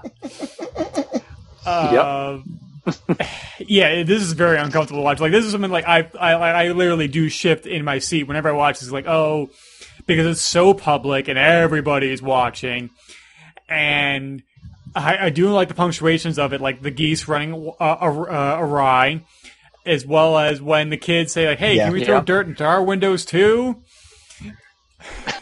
yeah, Dad, when you're done, can you throw dirt in my bedroom? that is great. And he's throwing the bricks. this, Dad. and it culminates with him just like after he, he jumps on the hood of the car and gets thrown off when the, the family peels out of there in the station wagon and he just brushes himself off calmly walks over throws some more dirt in the window dives through the window and shuts it behind him right. right. I- Pulls the ladder I- in. I, I, I always want to know whose idea was it for him to climb up the ladder, jump himself to the window, and then pull the ladder up? Because because that's just genius. That is just a man Yeah, it is. saying It totally is. be- yeah. being completely defiant of I don't care what the hell you guys just seen. I'm I'm I'm standing my ground. I'm going it this way. I just love it. And so he finally completes his uh, masterpiece in the living room. This like six foot tall three foot wide replica of Devil's Tower. Yeah. And, and of course, like he's on the phone with his wife, and he's like, "No, we can, we can, we can, we can. You know what? We can solve this. We we can make everything okay." And of course, in the background is the news broadcast of Devil's Tower when all the the military, excuse me, are trying to evacuate everybody by uh, spreading some kind of disease out of there, and so everybody gets the hell out of there. And so, like, even though he tries, he tries his damnedest to hold his family together, the universe provides, like, nope, this is your destiny here. And thus he decides to go off to Wyoming. And at the same time, Jillian sees that while she's staying in a motel, and they both go to Wyoming. What I love about that scene is just before he hears the newscast, you know, we joked about the whole Budweiser theme that was Mhm. playing in the background. There's that, and there's also um, the soap opera Days of Our Lives is Yeah, on, and there's yeah. the the theme song of it, like "Sand Through the Hourglass." So are the days of our lives, and he's looking out the window while that's playing, and the Budweiser theme is playing, and he's looking at all these families, you know, who are like enjoying their day, you know, mowing the lawn, watering the lawn, and he's hearing these very sounds of normalcy, and you can see like he suddenly has that realization that like his heart is broken again because like he's he he's realized that like his life isn't normal, you know, um, and it's just it's a really good use of background noise on the TV. Like I think there Mhm. that was very purposeful on Spielberg's part. Oh, oh, oh, I agree. I I agree completely. Yeah. Yeah, and like, it's, it's something I didn't realize until like a couple of viewings into it. Like, yeah, like he he y- yearns for a normal life, but he even realizes he can't go back to that. And so Yeah. he goes to Wyoming, and I, I, I like Spielberg's so great at reveals, like visual reveals, like whether he like the camera pulls back to show something, or we push forward to em- emphasize something. I love the moment when he's surrounded like he's got stock in Rand McNally because that's how many maps he has in, around him when he's driving the car. Um, and he's like he's driving and he pulls down the map and he's he's driving into oncoming traffic when everybody's trying to get the hell out of Wyoming. Yes, yeah, yeah, yeah. And so this is when like the kind of eerily similar, like there's some kind of a airborne disease that's going around killing people, and they're trying to get out of Wyoming. Um, it's just odd timing we decided to do this episode, like watching it again for this the show, and I'm like, oh yeah, I totally forgot about this. And it was just super. There's a scene too, Tim, where I, I'm sorry to interrupt, but there's a scene that like I, I was taken aback listening to it. I don't know if it's before this or after this, where all of the military and government officials are sitting around trying to figure out how they're going to evacuate the area, and they're coming up with the ideas. And one of them says, "What about a plague?" And somebody says, "No one's going to believe a plague in this day and age." Wait, wait, He, he, he, he says because there's always that one idiot that thinks he's immune. right, right, yeah, yeah. and, and, like very yeah, and he's like, home. we need we need something Yeah. that'll scare every Christian soul out of the uh, hundred mile radius. Um, Yeah. which I don't Mhm. don't think they ever say what they use. I don't know if it's like anthrax or what have. No, they, they, they, they say later on because they, they uh, when they, when they go, well, if you can't find them, spray them out. And he's like, what? You can't kill people. He goes, no, it's the exact same stuff that we use on the cows. It's just going to put them to sleep. Which I don't know if he was lying or Hmm. not. I didn't know if that was. I, I, I don't know if that is or not. I just, I, I, I, I just go with it. So Otherwise, somebody needs to send flowers to Larry Talbert's family. Uh, right, right. uh, if this was, go on. and, and I was very, I was extremely old. I was extremely, I was in my twenties before I realized that this, this final scene coming up did not take place on top of Devil's Tower. For the longest time, I thought that, that all took place on top of the tower. I was obviously very wrong. Now I just imagine, like, in order to get the top of the tower, it, it turns into game of death, and they have to fight their way to the top of the tower. Inexplicably, Richard Dreyfuss has to fight Kareem Abdul-Jabbar. It was a very one-sided fight, but somehow Dreyfuss pulled it off. Um, and there's a deleted scene here. Um, I don't know which. It might be the special edition where Carl Weathers, Apollo Creed himself, is one of the military officials when Roy is like looking at the, which road he wants to take, and Carl Weathers comes up to him like, "You know, we we're authorized to shoot people who try who try and go in that direction." And Roy's like, "Understood." And he's like, "Get out of here!" And it's like, and he looks like, and his his fatigues, he looks like Dillon from Predator. So I'm like for a moment, I'm like, what is Dillon from Predator doing in this movie? Like, it, it caught me off guard. Wow. but, uh, Michael, how do you feel about when um, Linda Dillon and Richard Dreyfuss finally reunite and now they're together trying to get to the tower? Yeah, I think, uh, I mean, um, a pretty amazing scene when they're like everybody's getting into the the train because just watching it again, I thought, you know, if this were today, they would have filmed it with like 50 extras and they just would have like computer generated all of the rest. And when you think Yeah. that like they filmed this scene with like all of these extras in this scene um, is pretty uh, pretty amazing. And i know steven spielberg was very influenced by david lean um, who directed a lot of epics like lawrence of arabia and that. And you can definitely see that in in this scene uh, for sure but um, I, I think this is like what this scene is it's like another layer of mystery on like we've already determined what one mystery is that it, these it's these UFOs but now you know we're not quite sure even as the audience what the government is doing here. Um, so you know it, it's kind of another mystery that we're now uh, trying to unravel with with the two of them too. So it's a great scene. Nice. Oh, it's very yeah. yeah. I, I, I I I love the guy selling the gas mask. Uh, you know, even my dog, even my dog has a gas mask, and each one of you is worth more than a dog. that guy cracks me up so much. Having bought masks off of like custom masks of people off Etsy, and I'm like, yeah, you know what? That would totally, that's totally a thing. People would do that. oh yeah oh for oh, oh sure. Oh, absolutely for yeah sure. Oh, sure. Whatever dog that I feel bad for the dog that they strapped that dog into that World War One mustard gas mask. I know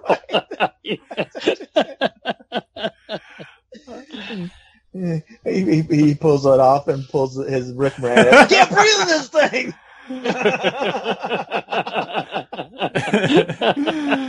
um, and so they decide. So, um, what was it? Uh, so Jillian and Roy to get into Roy's car, and they decide to go off road and cross country to get off the road and get, uh, avoid military entanglement.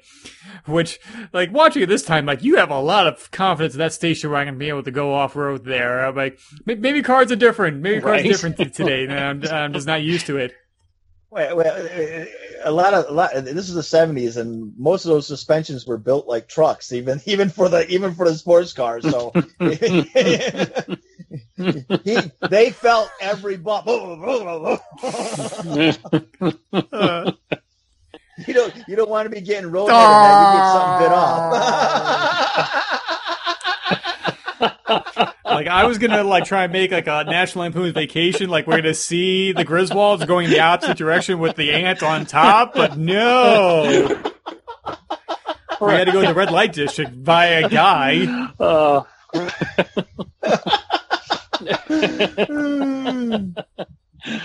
oh man! Suddenly we're in, in a scene from the world according to Garp. All of a sudden.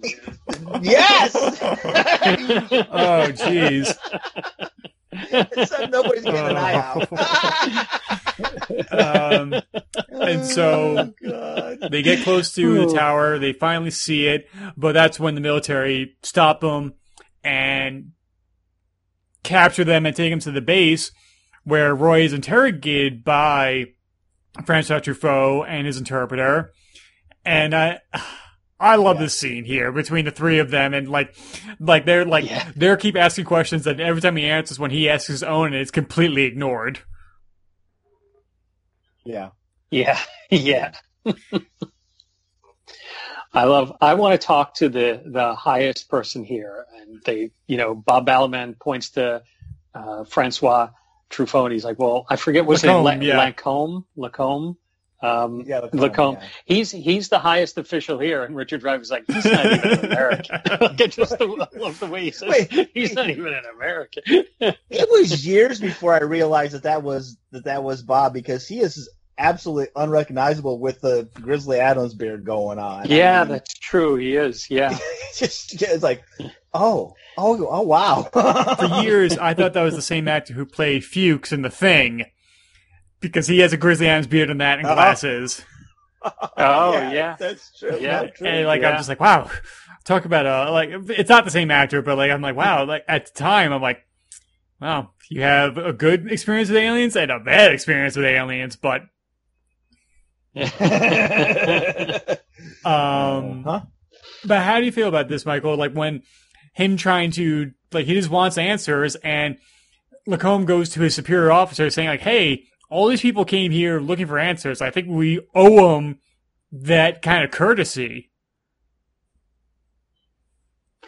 Yeah, I love that um, Lacombe is so sympathetic to their plight and fighting for them. I, I think that was a really, um, you know, a really nice character moment for him. And like what Guy said, like it shows that um, Lacombe and Roy are really the same person. Like they Yeah. they have that they have that heart and you know this is something that has called Lacombe as well, and he sees that it's something that's called Roy and all these other people. You know, I think his line a little bit later on is they were invited, um, Mhm. and you know, I think it's just um, it's a really nice it's a really nice clash between uh, science and and politics or science and government here, but it's not a shouting match between the two of them, you know, and he he basically gives in, like Lacombe gives in and lets them take the people away. He watches the the three of the three characters uh, escape, but it's it's really a much um, everything about this scene isn't done as you would standardly see it in a Hollywood movie with the scientists standing up to the military. You know, it's done in a much different way. You know, to the point that you think there's going to be this big revelation when they show Richard Dreyfuss the drawing of uh, uh, Devil's Tower, and he looks at it and says, "Yeah, it's great. I got one in my living room, just like it at home." You know, and he just like dismisses Yeah. it, and we move on with the scene. So I love, I love how kind of um, once again, like this whole movie, it takes you down a different road that you weren't expecting. And what about you, guy? Yeah, agreed. Yeah, it, it, it's a it's it's it's a good. I, I I love how he keeps saying, "Where's Lillian? Where's Lillian?" Yeah. You know, because he's he's worried about her also. It's not because, I, I, again, I and I keep doing this, but it wasn't the fact that he was because he was looking for a connection with his family, but now he's got a connection with with Lillian, so he's concerned. It wasn't that he wasn't concerned with people. He just in this situation that he had no idea what, what to do about it and wasn't getting any support. She's there supporting him. She's doing exactly what his wife should have done, you know, you know, an hour ago in Yeah. the movie.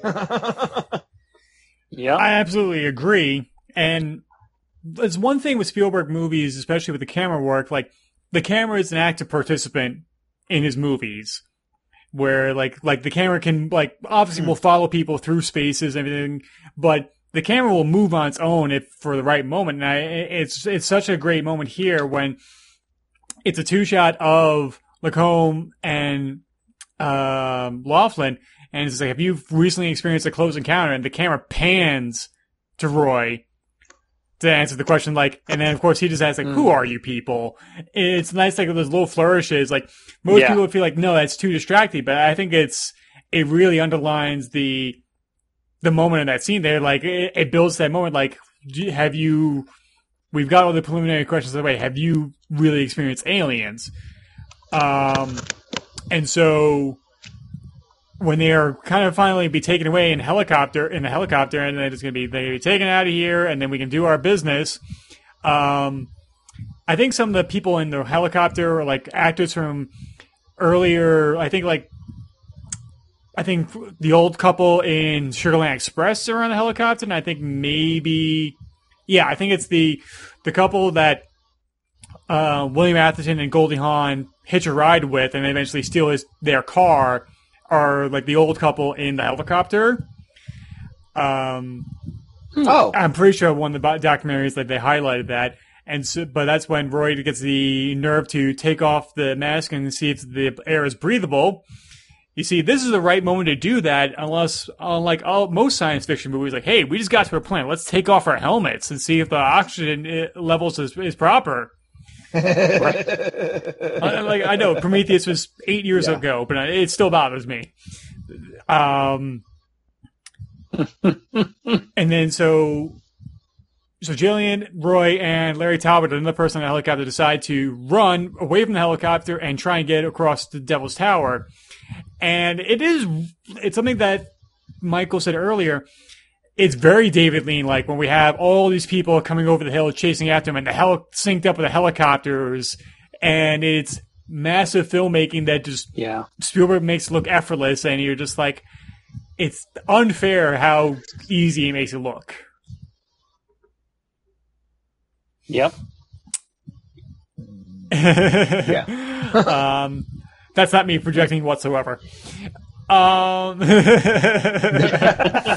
and that's when the military decides to gas the mountain, hope to knock out the people that are there. I hope it's knockout gas because Larry is, is, takes a face full of that and he succumbs to it. However, Jillian and Roy are able to get around the Devil's Tower and they get to this landing strip behind Devil's Tower where they've set up where they're supposed to meet with the UFOs and they have all these cameras set up. There's booths set up with all these kinds of recording equipment, cameras at the wazoo. And I enjoy this moment here between Roy and Jillian because Jillian doesn't go down to it because she says, I thought Barry would be here and he's not. And Roy says, I gotta go. And Jillian understands. And so he sneaks down to it. And then we get to the final like set piece in the movie of when all the spaceships arrive and all the different moments and all the different kind of interactions they have and the keyboard duel between a, a UFO and a giant synthesizer the government had built. And so, Michael, how do you feel about, I guess, the last half an hour of the movie? It it looks completely and utterly believable. And I know that this is very much like 1970s technology that they're using here with these giant computers and keyboards and sound booths and everything. But, you know, if they were going to set up a landing strip for UFOs in 1977, you truly believe this is what it would look like. Like there's nothing in this look like or what technology looked like, but um, but this looks very very believable here. Just everything looks extremely believable with which brings you into um, this whole ending sequence. The whole ending sequence is like going to a concert. It really is. Everyone's just kind of lined up watching this giant UFO uh, perform. It's just absolutely amazing, and you and the audience are there with them the whole time. Uh, this movie was made for what? Twenty Yes. million dollars. Yeah, and every single one of those dollars is on screen. Yeah, for sure, Hey, absolutely. And, and, and, and, and I, I- I would not be surprised if 15 million of that dollars wasn't spent on this last half hour. Yeah. yeah, Yeah. Be- be- be- between the, the synthesizer, the dueling synthesizers, um, the, all the extras, all the equipment, the, the spaceships themselves, the aliens, the, I'm just, I'm just, wow. It is Yep. amazing. Amazing. yeah, It, it, it really is remarkable here. I mean, like, so they need to find a in, indoor enclosure because if they did this outdoors, they couldn't control the weather, and so they found a place in Mobile, Alabama, the Brookley Air Force Base, because they used to build Zeppelins in World War II. So it was like 300 by 300 feet, but the doors can open up completely and at all, all the way open at the end. So they extended that by building an extension of the set with scaffolding for like another 150 feet. And at one point they're they're, sh- they're shooting in this this sequence here, and Joe Alves, the production designer, who was also the production designer on Jaws and Escape from New York, um, at one point he's standing out there and it's complete darkness except for the lights. He's standing out there in between takes and he looks up at some, he looks something above him and he sees a tiny hole of light shining through. And the hole got bigger and bigger because it was a summer and some summer storms had come into Mobile and tore all the scaffolding away in Oh, the middle no. of their filming that day. And they're like, oh, well, I guess we're going to have to go tonight until we can repair that. And it- yeah, like it was such a, um, a huge undertaking because all the, all the ships were done in post. Nobody knew what the hell they were going to be looking. They knew they would be looking at something. They had no idea what they're going to look at. And so in order to get the eye lines right, they literally had giant stands with numbers on them. And so Spielberg would say over a loudspeaker, okay, look at one, look at two, look at three. And so everybody knew where they're going to be looking because otherwise, you've, you've taken family photos. Nobody's looking at the camera at the same time. right, right, yeah. That's a, Yeah. that's a fact. Most times, at least one person's cross-eyed, and you're just like, oh, like, like I don't know where you're looking at. Um, and it really is remarkable that y- you're right, Michael. It's very much like a concert. Like I imagine this is what like seeing ELO in the 1970s would be like. right, right, yeah, yeah. and uh, I- the the scoreboard with that synced up to the keyboard, right? I think I think is a brilliant touch there. And when the giant mothership comes down, and the design of the mothership was based on this oil refinery that Spielberg saw when they were shooting in India, as well as like the skyline of like the San Fernando Valley. And so they they took like photos of San Fernando Hmm. Valley, like giant like like panoramic uh, photos as reference to do like the like the bottom of the ship. And it, it really is like seeing that like of course today we can have a thousand soldiers fight another thousand soldiers on a completely CGI background and call me an old man if you want. It's really something to marvel at just seeing the the nuts and bolts and the in camera work that they did here for the giant models. Mhm. Yeah, it's amazing. It really is. even to the point where they're trying to make contact with the mothership and then just playing the five notes over and over. And Roy is snuck down onto the level with them, and he's in the foreground. And there's a there's like a tower behind him, and the mothership responds by like a bomb, bomb, so loud it blows out the glass of the tower behind him. Yes. Yeah. Yeah. Yeah. Yeah. And but I think like the the one thing I the, the one thing I think that dates the movie the most is when like oh, we have aliens do descend out of the ship after people like Amelia Earhart and whoever come out as like missing pilots. Mhm. When I, I do like the the first alien, like the big puppeteered one, like the one with the really long arms, everything, like Slender Man comes out of the mothership. Yeah. Yeah, yeah. But it's I think like yeah. the one thing that dates this movie is the little tiny aliens because I don't think the costumes look 100. percent I they might be maybe this was not made for HD and so it's a little hard to it's kind of mean to be hard on this movie but I just feel like those aliens look have not stood the test of time. I I think they're fine. Uh, they work they work fine for me. It's it's not any different than watching watching Jaws now today. You know, I I, I think they I, but I, I'm usually able, especially when it's a movie I enjoy. I am usually able to put my mindset into the time period, so I I, I can go back and like, yeah, that's what the special effects were, so I'm fine with it. You know, I think with me.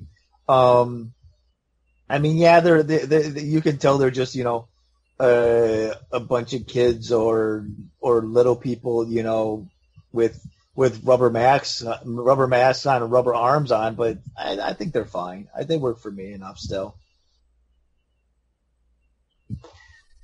Yeah, I think I, I was able to go with it uh, as well, but I can definitely see what you, you mean, Tim. I'm watching it again because I haven't watched the film in some time. There was that feeling of like their movements are very human, Yeah, um, probably yeah. because you know they're they're uh, like I said they're they're in costume. Um, whereas I think you know if this were something today, they'd be completely CGI and would have you know much different movement to them and might look a little more otherworldly. I think that's probably the biggest thing that they look very like very human and not so much otherworldly or alien. You know, Well, just in their well, movements. Well, well after you, because you, get the Slender Man one, who obviously is extremely otherworldly, um, and then you get these yeah. other ones, and and it moves very under- and looks very otherworldly and moves like that, and, and then you get these ones that came out and they just they just they, they just walk like a bunch of toddlers. So I I, I get where Yes. Tim's coming from. I don't Yeah. disagree with you, Yeah. Tim. I'm just I'm just able to go with it because, like I said, I'm able to set my mind back with it at the time. Right. So, I, I feel like all. because like the original idea was going to be like seventy of those long limbed ones, and they're all going to be puppeteered, and there's going to be like five hundred puppeteers above, above them, and then they realize, no, we we don't have enough money or the time or the resources to do that, and so Spielberg's like, okay, what about one of them? Mm. we can do that. Um, and it's it's very brief. I think it's because like certain like the really close up shots, like like it's even though they're with haze and there's people in the foreground, but I think the one alien, like the one like stop motion alien that does the the signature hand motion that mimes the melody that we've been hearing, like that looks good. Oh.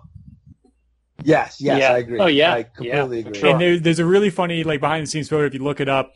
It's literally one of the aliens like in like the, the all the like the aliens in the suits were like little girls because they thought like little girls walk like more petitely and more um natural than than little boys, and that's why I have a bunch of little girls like in those costumes. There's a picture of like one of the little girls like Mhm. standing next to the camera looking through the viewfinder while Spielberg standing behind her like I guess I'm not the director anymore. Um, And so I- I guess this is where my biggest hang up in the movie was for years until a conversation I had with Guy is that Roy goes on the spaceship and leaves his family. And for years I thought that was like a really because even Spielberg says like that's a young man's decision and I felt like I felt bad. I felt like you're abandoning your family. That was my initial knee jerk reaction. yeah. But Guy, you've you've Mm. said previously where his family's abandoned him, and then it's like it's probably for the best that he does Yeah. go. Yeah, yeah, because he's got nothing to go back to. She's not coming Right. back to him. She's Right. she she's she's she's set her she's she drew her her line in the concrete, and that concrete hid it hardened. I mean, it, she's not coming back. She, they they they gave him no support when he was going through this stuff. They just got tremendously more scared and more worried. You know, they, they it, it so I it's it's not it still would be a hard decision, but I again, he's got nothing left to go back to. So, yeah, yeah, it's it's it, they left him way before he because he even when they were leaving, he was there. Come on, we'll work this out. We'll do something. Da da da da. you know. So yeah, Yeah. And he has the last laugh because he leaves her with a house with a giant devil's tower in the living room. What's she gonna how do? the hell do you break that up? Like right. the thing's well put together. I mean, it's got chicken wire built into it. Like everybody knows who's Right. done artwork with the chicken wire. That thing's it's a pain in the ass to tear apart. Uh, They're not getting that out without tearing the house down. Yeah. Um, but also, like Barry comes back and he's reunited with his mother, and the moment where Yeah. he says bye bye to continue on with the the method acting that like he Spielberg says like you're not going to see your friends anymore, and uh, Cary uh, Guffey, the kid, interpret like he's not going to see any of his childhood friends anymore. And so that's why he starts crying and says bye bye, and that's what caused Melinda Dillon to start crying, and then everybody on the crew was like, "Oh, this is just now everybody's upset right now." Wow. she works so well with the boy too in that scene where she's like, Yeah. when they're when they're talking about, oh, he, he's, I saw you. She goes, I saw you go up in a spaceship. Did you see me coming after you? I just, I, I, I just, uh, it's very well done. There, I mean, she was amazing. She's really good in this because she works so well with the kid and she sells all the scenes Yeah. Very well. And she uh, she's got great chemistry with, with, with Richard. So yeah, it's, it's great stuff. Very genuine. Yes, very much so. Incredibly. Yeah. And so Uh, I love how Roy quickly signs the contract to join the away team, um, and hops, it, puts on his pajamas, and Right. he's the only one. He's the only one that's still got scruff going on. He's got. He's the only one with any kind of facial hair. The other ones all look like look like they're they've been in the military. They're all clean cut. He he's looking like he just walked out of uh, the corner bar. um, and so he gets on the ship, and depending on which version, like if you saw the special edition, you see inside the ship. Um, but when we came to the director's cut, Spielberg realizes that was a mistake and cut that out. And the ship takes off, and hopefully able to spread the word of uh, the world over into new solar systems and everything. And the movie ends. And so, Michael, your final thoughts on Close Encounters of the Third Kind? Um, this is a wonderful film, and I think it was a real game changer for the science fiction genre, much like Star Wars, which came out the same year, was. But I think with this one, it took a more um, realistic, no pun intended, down to earth look at um, uh, UFOs and life on other planets. And, you know, in some ways it's it's almost like an underrated Spielberg film, I think. And I thought that watching it again because um, you know, you you hear so much about Jaws and about Jurassic Park and E.T. But I feel like a lot of times Close Encounters gets lost in the in the conversation. And I think if anyone's just kind of starting to discover Spielberg again, this is definitely one to watch because um, it just shows how he was such a master at framing a scene and, and creating a scene and creating a story and character. Um, and it, you know, has great themes and messages of you know, science and politics. And like you said, Tim, communication. I mean, this whole movie is about um, communication and whether that's communication with another world or even communication with our own home and the breakdown of that that we see here um, in this family. So I don't know if we're giving a letter grade, but if we were giving a letter grade to Close Encounters of the Third Kind, I would give it a big old A plus. Very nice. And Guy? Uh, first, I, I, I want to address the fact that um, I think everybody should at least watch the the in the the scene with the where he where we go go inside the the spaceship because it's absolutely gorgeous. It is yeah. it's, yeah. it's a gorgeous scene and it's full of wonder and it's full of um I did not agree with it in my younger years about him not liking it, but I, in my older years, I'm like, no, he's right. It should have remained a mystery. I get it now. Um, but it's still a gorgeous scene. It's one that I think you should watch. Um, but yeah, I, I, I, I love this film. Uh, it's, it's, it's, it's always been in my top five of Spielberg movies. It usually hovers around three. Um, it's, it's, it's, I, I would dare say it's not, it's probably not his most gorgeous looking film, but it's not far behind his most gorgeous looking film. It's really beautifully shot. It's greatly acted. It's amazingly, it, it crosses. It does comedy. It does horror. It does suspense. It does action. I mean, this this is a, a just a amalgam of all kinds of of of genres just meshing into this this under the sci-fi banner. Um, it's got a lot to say. Um, I, I used it. I don't think it was intentionally meant as a metaphor to, for depression, but I think it very well fits a metaphor for depression. Uh, I, I, it's got a lot, like you said, communication, you know, which is a huge, a huge aspect of the entire movie. Um, and I, I, I, I, agree with Michael. I think it's extremely one of the underrated Spielbergs, the, the forgotten one, because it, when you when people list their top tens, if you ask fifty people to do their top five Spielbergs, out of the fifty, people, maybe three people would say this which I mm, find yeah. absurd. You know, um, it, yeah, it's it's it's a film you guys. I think everyone should see. I, I do believe that uh, the, the director's cut is a superior cut. Um, the the original is very good, and I, I really like the special edition too. But it, the the director's cut is a it, so if you're only going to do one, do the director's. Um, but go on YouTube, look up, look up the. I'm sure it's on YouTube where you can look up going into the spaceship. Um, but all three, you can't. I don't think you could go wrong with any of the three. Honestly, it's kind of got the Blade Runner feel. You can't go wrong with any of the cuts because they're all very well. They're all very good. Um, so yeah, I would definitely give this an A plus too. This, the, I, it, it's one of Spielberg's best, and it's it's a it's a wonderful movie, full full of full of wonder. In in in, even though it encompasses all those other things, it's it's definitely a, just a, a a movie about wonder, and it's and it's wonderful at it. Fantastic, and there's so much to say here. I mean, like it's like I've been trying to think of my final thoughts like for the past couple days, like how would I wrap this up? And then during this conversation, I'm like, oh, this is going to be even tougher. But what I came to is that when you think of early Spielberg, like Duel, that was a TV movie, that was a hired gig, and that got released theatrically in Europe.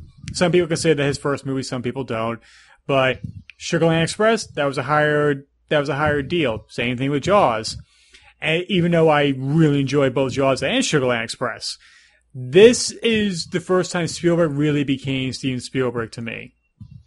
And it's helped by the fact that he wrote it. Mm. Because so many of the hallmarks of a Spielberg movie really came to fruition in this fi- in this flick, because you have mm. the bro- the the optimism uh, and the sheer wonder. You have the birth of the Spielberg face of people, a dramatic push in on a person, somebody looking off right there in a in a wonder. Like it really came to fruition here. You have a broken home. You have a a fantastic score by John Williams. You have state of the art special effects at the time, done with miniatures shot on 65 millimeter film, so we wouldn't have any um, wouldn't degrade when you do the optical printing. Um, and of course, it was a huge box office success, earning over three hundred million dollars in 1977. And he on a, on a, on a yeah. twenty million dollar budget. Wow. And here's a wow. here's a fun story Jeez. that's been kind of well known. So George Lucas was on break while making Star Wars when he was in England. He f- came back to the states. He went to Mobile to see what Spielberg was doing in Close Encounters, and he came to the set where like the where the the basis of Devil's Tower, and Lucas was like, "Oh my god, look at this! This is amazing! Close Encounters is going to do gangbusters, and Star Wars is it's gonna it's gonna crap the bed." So Spielberg's like, so Lucas Lucas says like, "Hey, well, how about this? Why don't we take we'll trade each other points. You give me two and a half points of Close Encounters. I'll give you two and a half points of Star Wars." Spielberg, knowing what Star Wars is going to be, said, oh. "Deal." Oh, and to this wow. day, he still gets checks nice. from Star Wars. Wow. Yeah, Amazing. and so Spielberg yeah. being the futurist, or uh, uh, clearly, and without this movie, you couldn't have a Super Eight or Stranger Things, and even much to extent, you wouldn't have the movie Arrival from 2016 without this movie. Yeah, this is almost the birth of mature sci-fi, if that makes any yeah. sense. Yeah. Absolutely. I mean, like, yep. For, for, for, for, for the movies, obviously not in literature and stuff, but movie wise, this is almost the birth of, of, of mature sci- fi I, I mean, you make the argument like 2001: A Space Odyssey being the first like flag in that. I mean, I know people mm, yeah. it has its fans and its detractors, but like, but prior to that, you had like Howard Hawks' Thing from Another World, where I love that movie, but like, yeah, it's a, it's a monster movie. It's a vegetable monster movie or Earth versus the Flying Saucers. Yeah, yeah, yeah. Right. And yeah. Then you had this, and then you got obviously Star Wars, and eventually Alien and Blade Runner, Outland, and a plethora of science fiction movies going forward in the next decade, and so on and so forth. That you're right, this was a landmark moment in the genre, and it's also, I think, a landmark moment in Steven Spielberg's career because at this point forward, that he was a changed person. Much like how I think he was a changed person after he made Schindler's List, I think he was a changed person after mm making this movie. However, he thought he was made of Teflon nothing could go wrong, and then 1941 came out. Uh, Oh, uh, yeah. that's extre- uh, that's extremely underrated too. I think that sh- I think that movie's hilarious. I love that movie. I love it. I think it's Yeah, absolutely I- hilarious. I, I think I think people were way too hard on that movie then, and, Oh. and they still are. I, I mean, Yep. Pauline Yeah. Kael leveled with him, saying like, "We're waiting for you to fail." Mm, yeah, And Yeah. so, like, it wasn't like so. If it was not the greatest movie ever made, you know they're gonna cut him down to size. It was kind of like for like after Shyamalan made Six Sense and Unbreakable back and forth, and so they're like, we're waiting for him to fail. And Signs was kind of a mixed bag for people. So there you go. yeah, yep. I- uh, so here's here's here's a question, Tim. I that I, I I'll ask you too, Michael. Um, Spielberg, you prefer pre '90s or post '90s? Michael, I have you go first because I've got to think, I've got to think about this one. Yeah. Um, wow. You know, I'm I'm trying to think because pre '90s, um, I think I'm going to go with pre '90s because I feel like the pre '90s movies, this Jaws, even 1941, his section of Twilight Zone, the movie, the Indiana Jones movies, uh, specifically Raiders of the Lost Ark. I feel like Yeah. they formed the Spielberg that was like the golden age of Spielberg in the 90s, where he really branched out and did so much more. Um, Mm.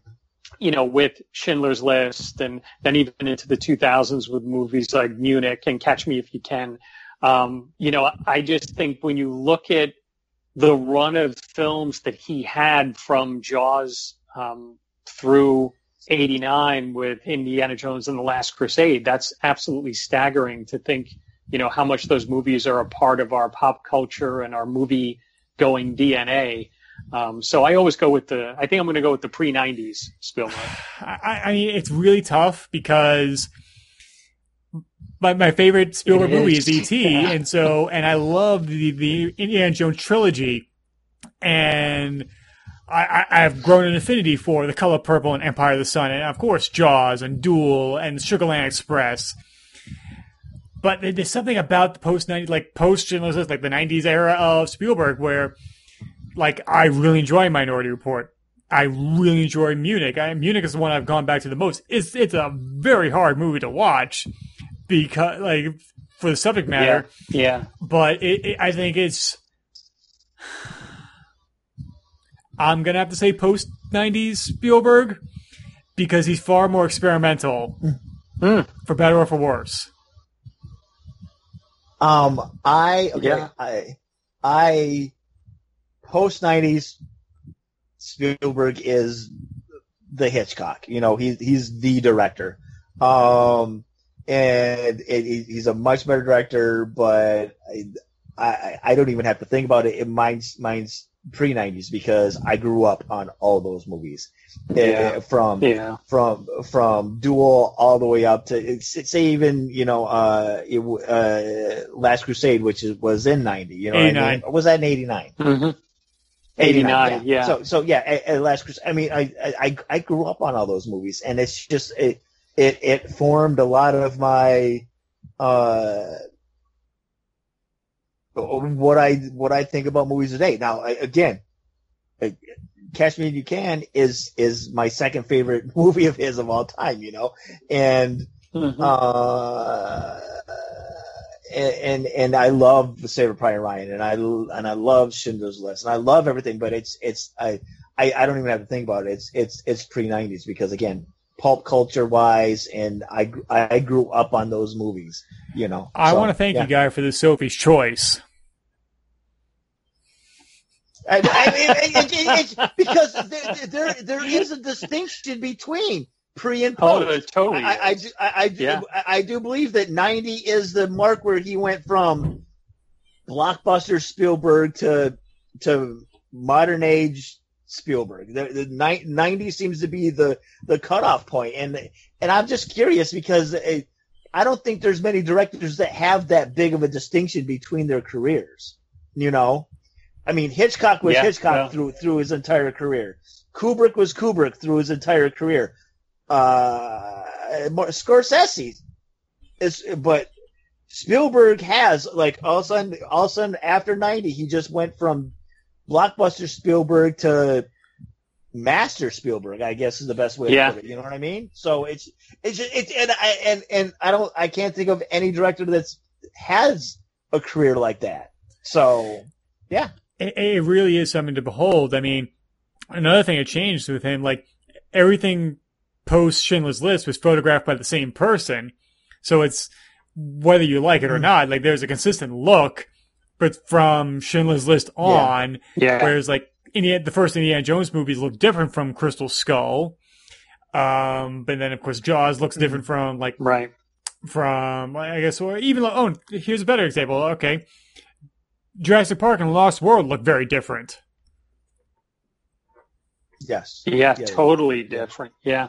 But well, Lost World is one of his weakest movies he's it's ever still done. got, it's still got some set pieces I enjoy. I like the, the trailer hanging over the edge. it's got some great set Yeah. pieces. So Uh, much. that, uh, the, Because the, after- the yeah. raptor foot, yeah, the raptor, the raptors in the grass. But in in general, that's a that's a terrible Spielberg movie. yeah, I, I think he was no, You know what's interesting though? Lost World. no, no. No. By all means, go on. Now. No, go ahead.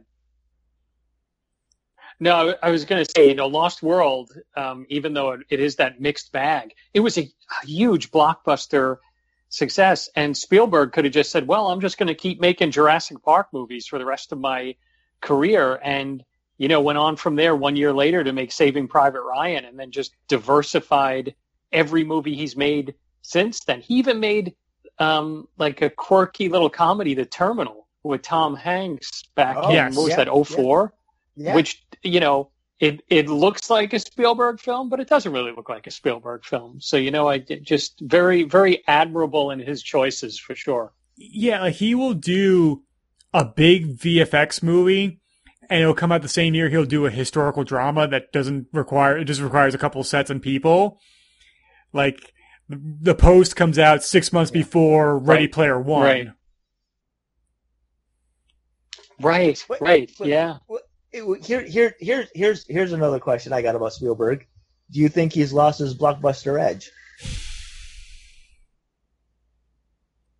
I mean, 'cause- 'cause- I mean, look at Ready. I I, I really enjoy Platter, Ready Player One. I think it's a great. I think it's a great fun movie, but it it definitely doesn't have the appeal that anything from this time period has. The the eighties and and seventies.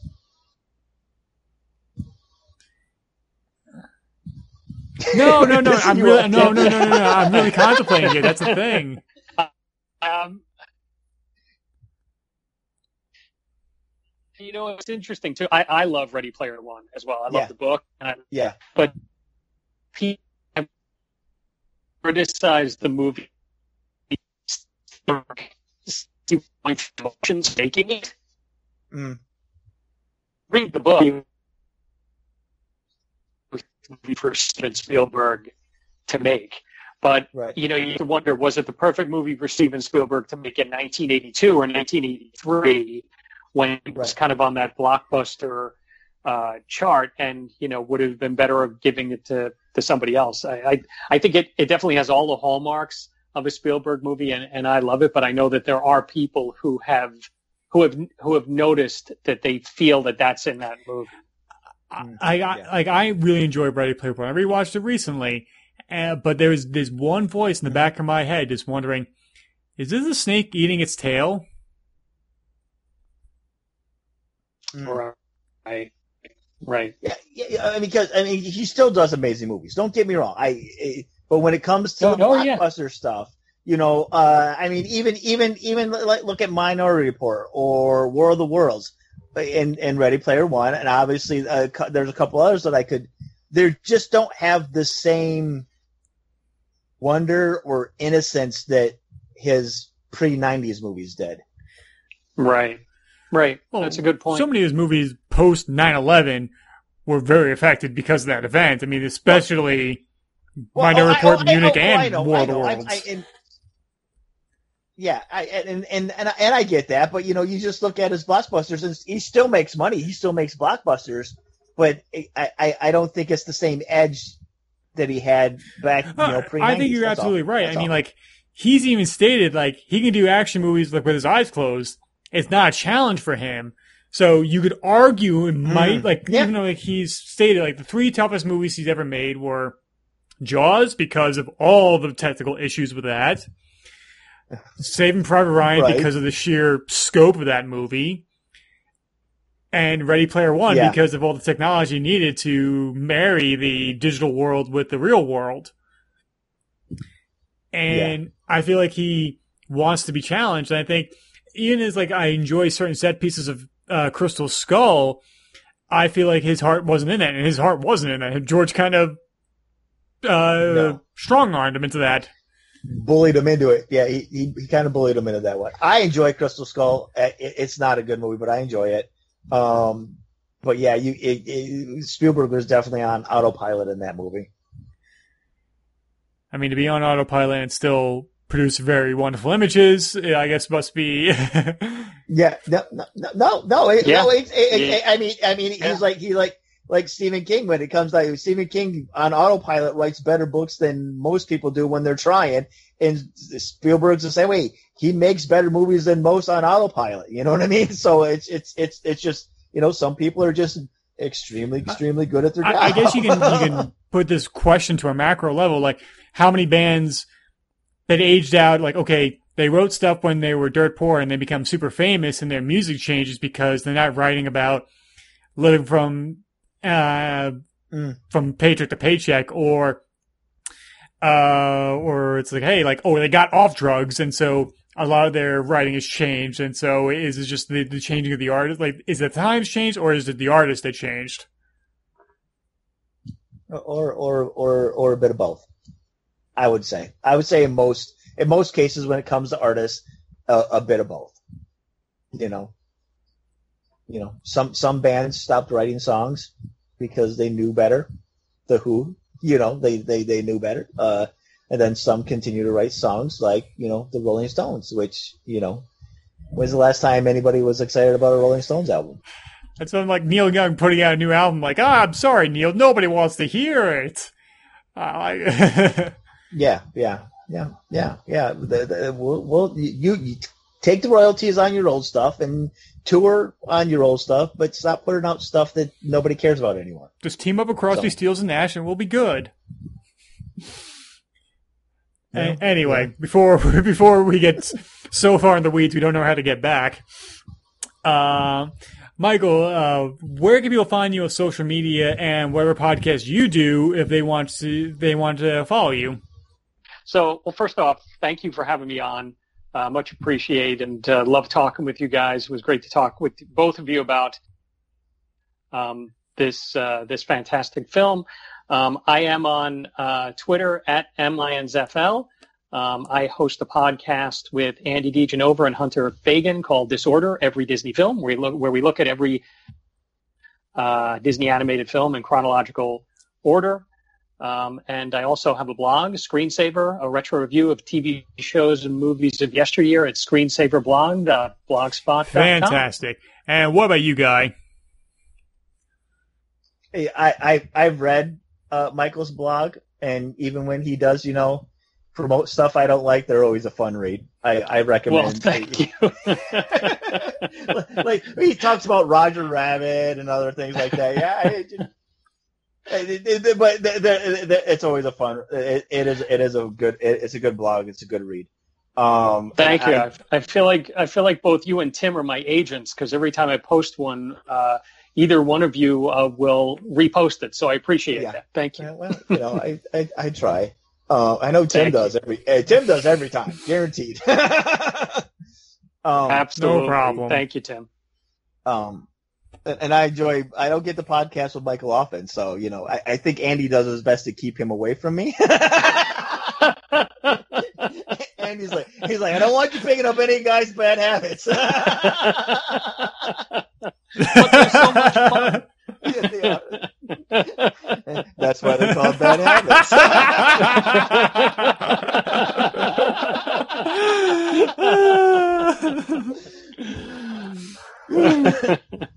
So uh, you can catch me on Twitter um, at Galactic Scumbag. I've been a little more active. Um, uh, this staying at home got me bored one day, and I downloaded it again. We'll see how long that lasts. Um, um, I'm on Instagram at galactic underscore scumbag.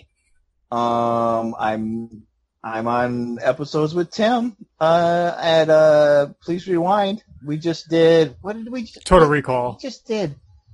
Total, you did not recall did that. Recall, which was, uh, that was. I know, isn't that terrible? Um, that was a fun episode though too. That was a really fun episode. Um, I'm usually on um, Dark Tower with Jeremy Lloyd. It's it's a it's been a while. I need to I need to get caught up so I can do that. And then um, uh, we just recorded an, another episode for the original uh, Real Fans podcast, and I don't know when Andy's dropping that, but that's about the new one, the the, the new Invisible Man, which uh, that was a really good episode to record too. I think everybody will enjoy that one. Yeah, cool. and uh, guy, it still boggles the mind. Like, why don't you like Roger Rabbit? If I could, if I could reach through the headphones and punch you in the dick, I would. I, it's good. Like it's. I feel like if people have finally met me in person, it'll be like that moment in Airplane where the woman's hysterical and it's just a line of people there to uh, beat her up to shut her up. For all the puns, all the obscure references that went nowhere and tangents that died on the on on the, leaf right there. It's like, yeah, like it's gonna be you. It's gonna be my. It's gonna be from my friend Mike Wilson. Like it's gonna be a gaggle of people trying to uh, shut me up finally. But Yes, if you want to hear me continue to speak, like obviously, like Guy said, um, please rewind the RF4RM Retro Show. It's the retro uh, review podcast on the Real Fans Network, where most recent episode is uh, Total Recall for the 30th year anniversary. And we have a bunch of stuff in the pipe for that. I mean, we're going to spend a lot in the 1985 because a lot came out that year. When something we realized that uh, after we were done recording, like and so I'm now I'm just like, all right, I'm gonna be in 1985 the entire time. So I'm really trying to shuffle things around so we can jump around a little bit. But you can follow me on Twitter at Timothy Rooney2, my Instagram at trooney1012, and finally my YouTube channel, Through the Lens Productions. You go to youtube.com slash Through the Lens Productions, through as if you're going through a window all my uh, recent short films are up.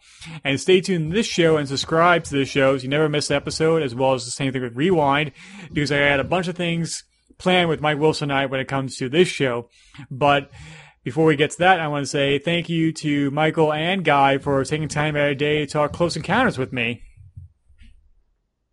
Oh yeah, it was a good time. I enjoyed myself. Absolutely. This was a blast. Of course. Thank you for having me. Uh, come back next time and continue to talk about geek and pop culture, and we'll be speaking to you soon.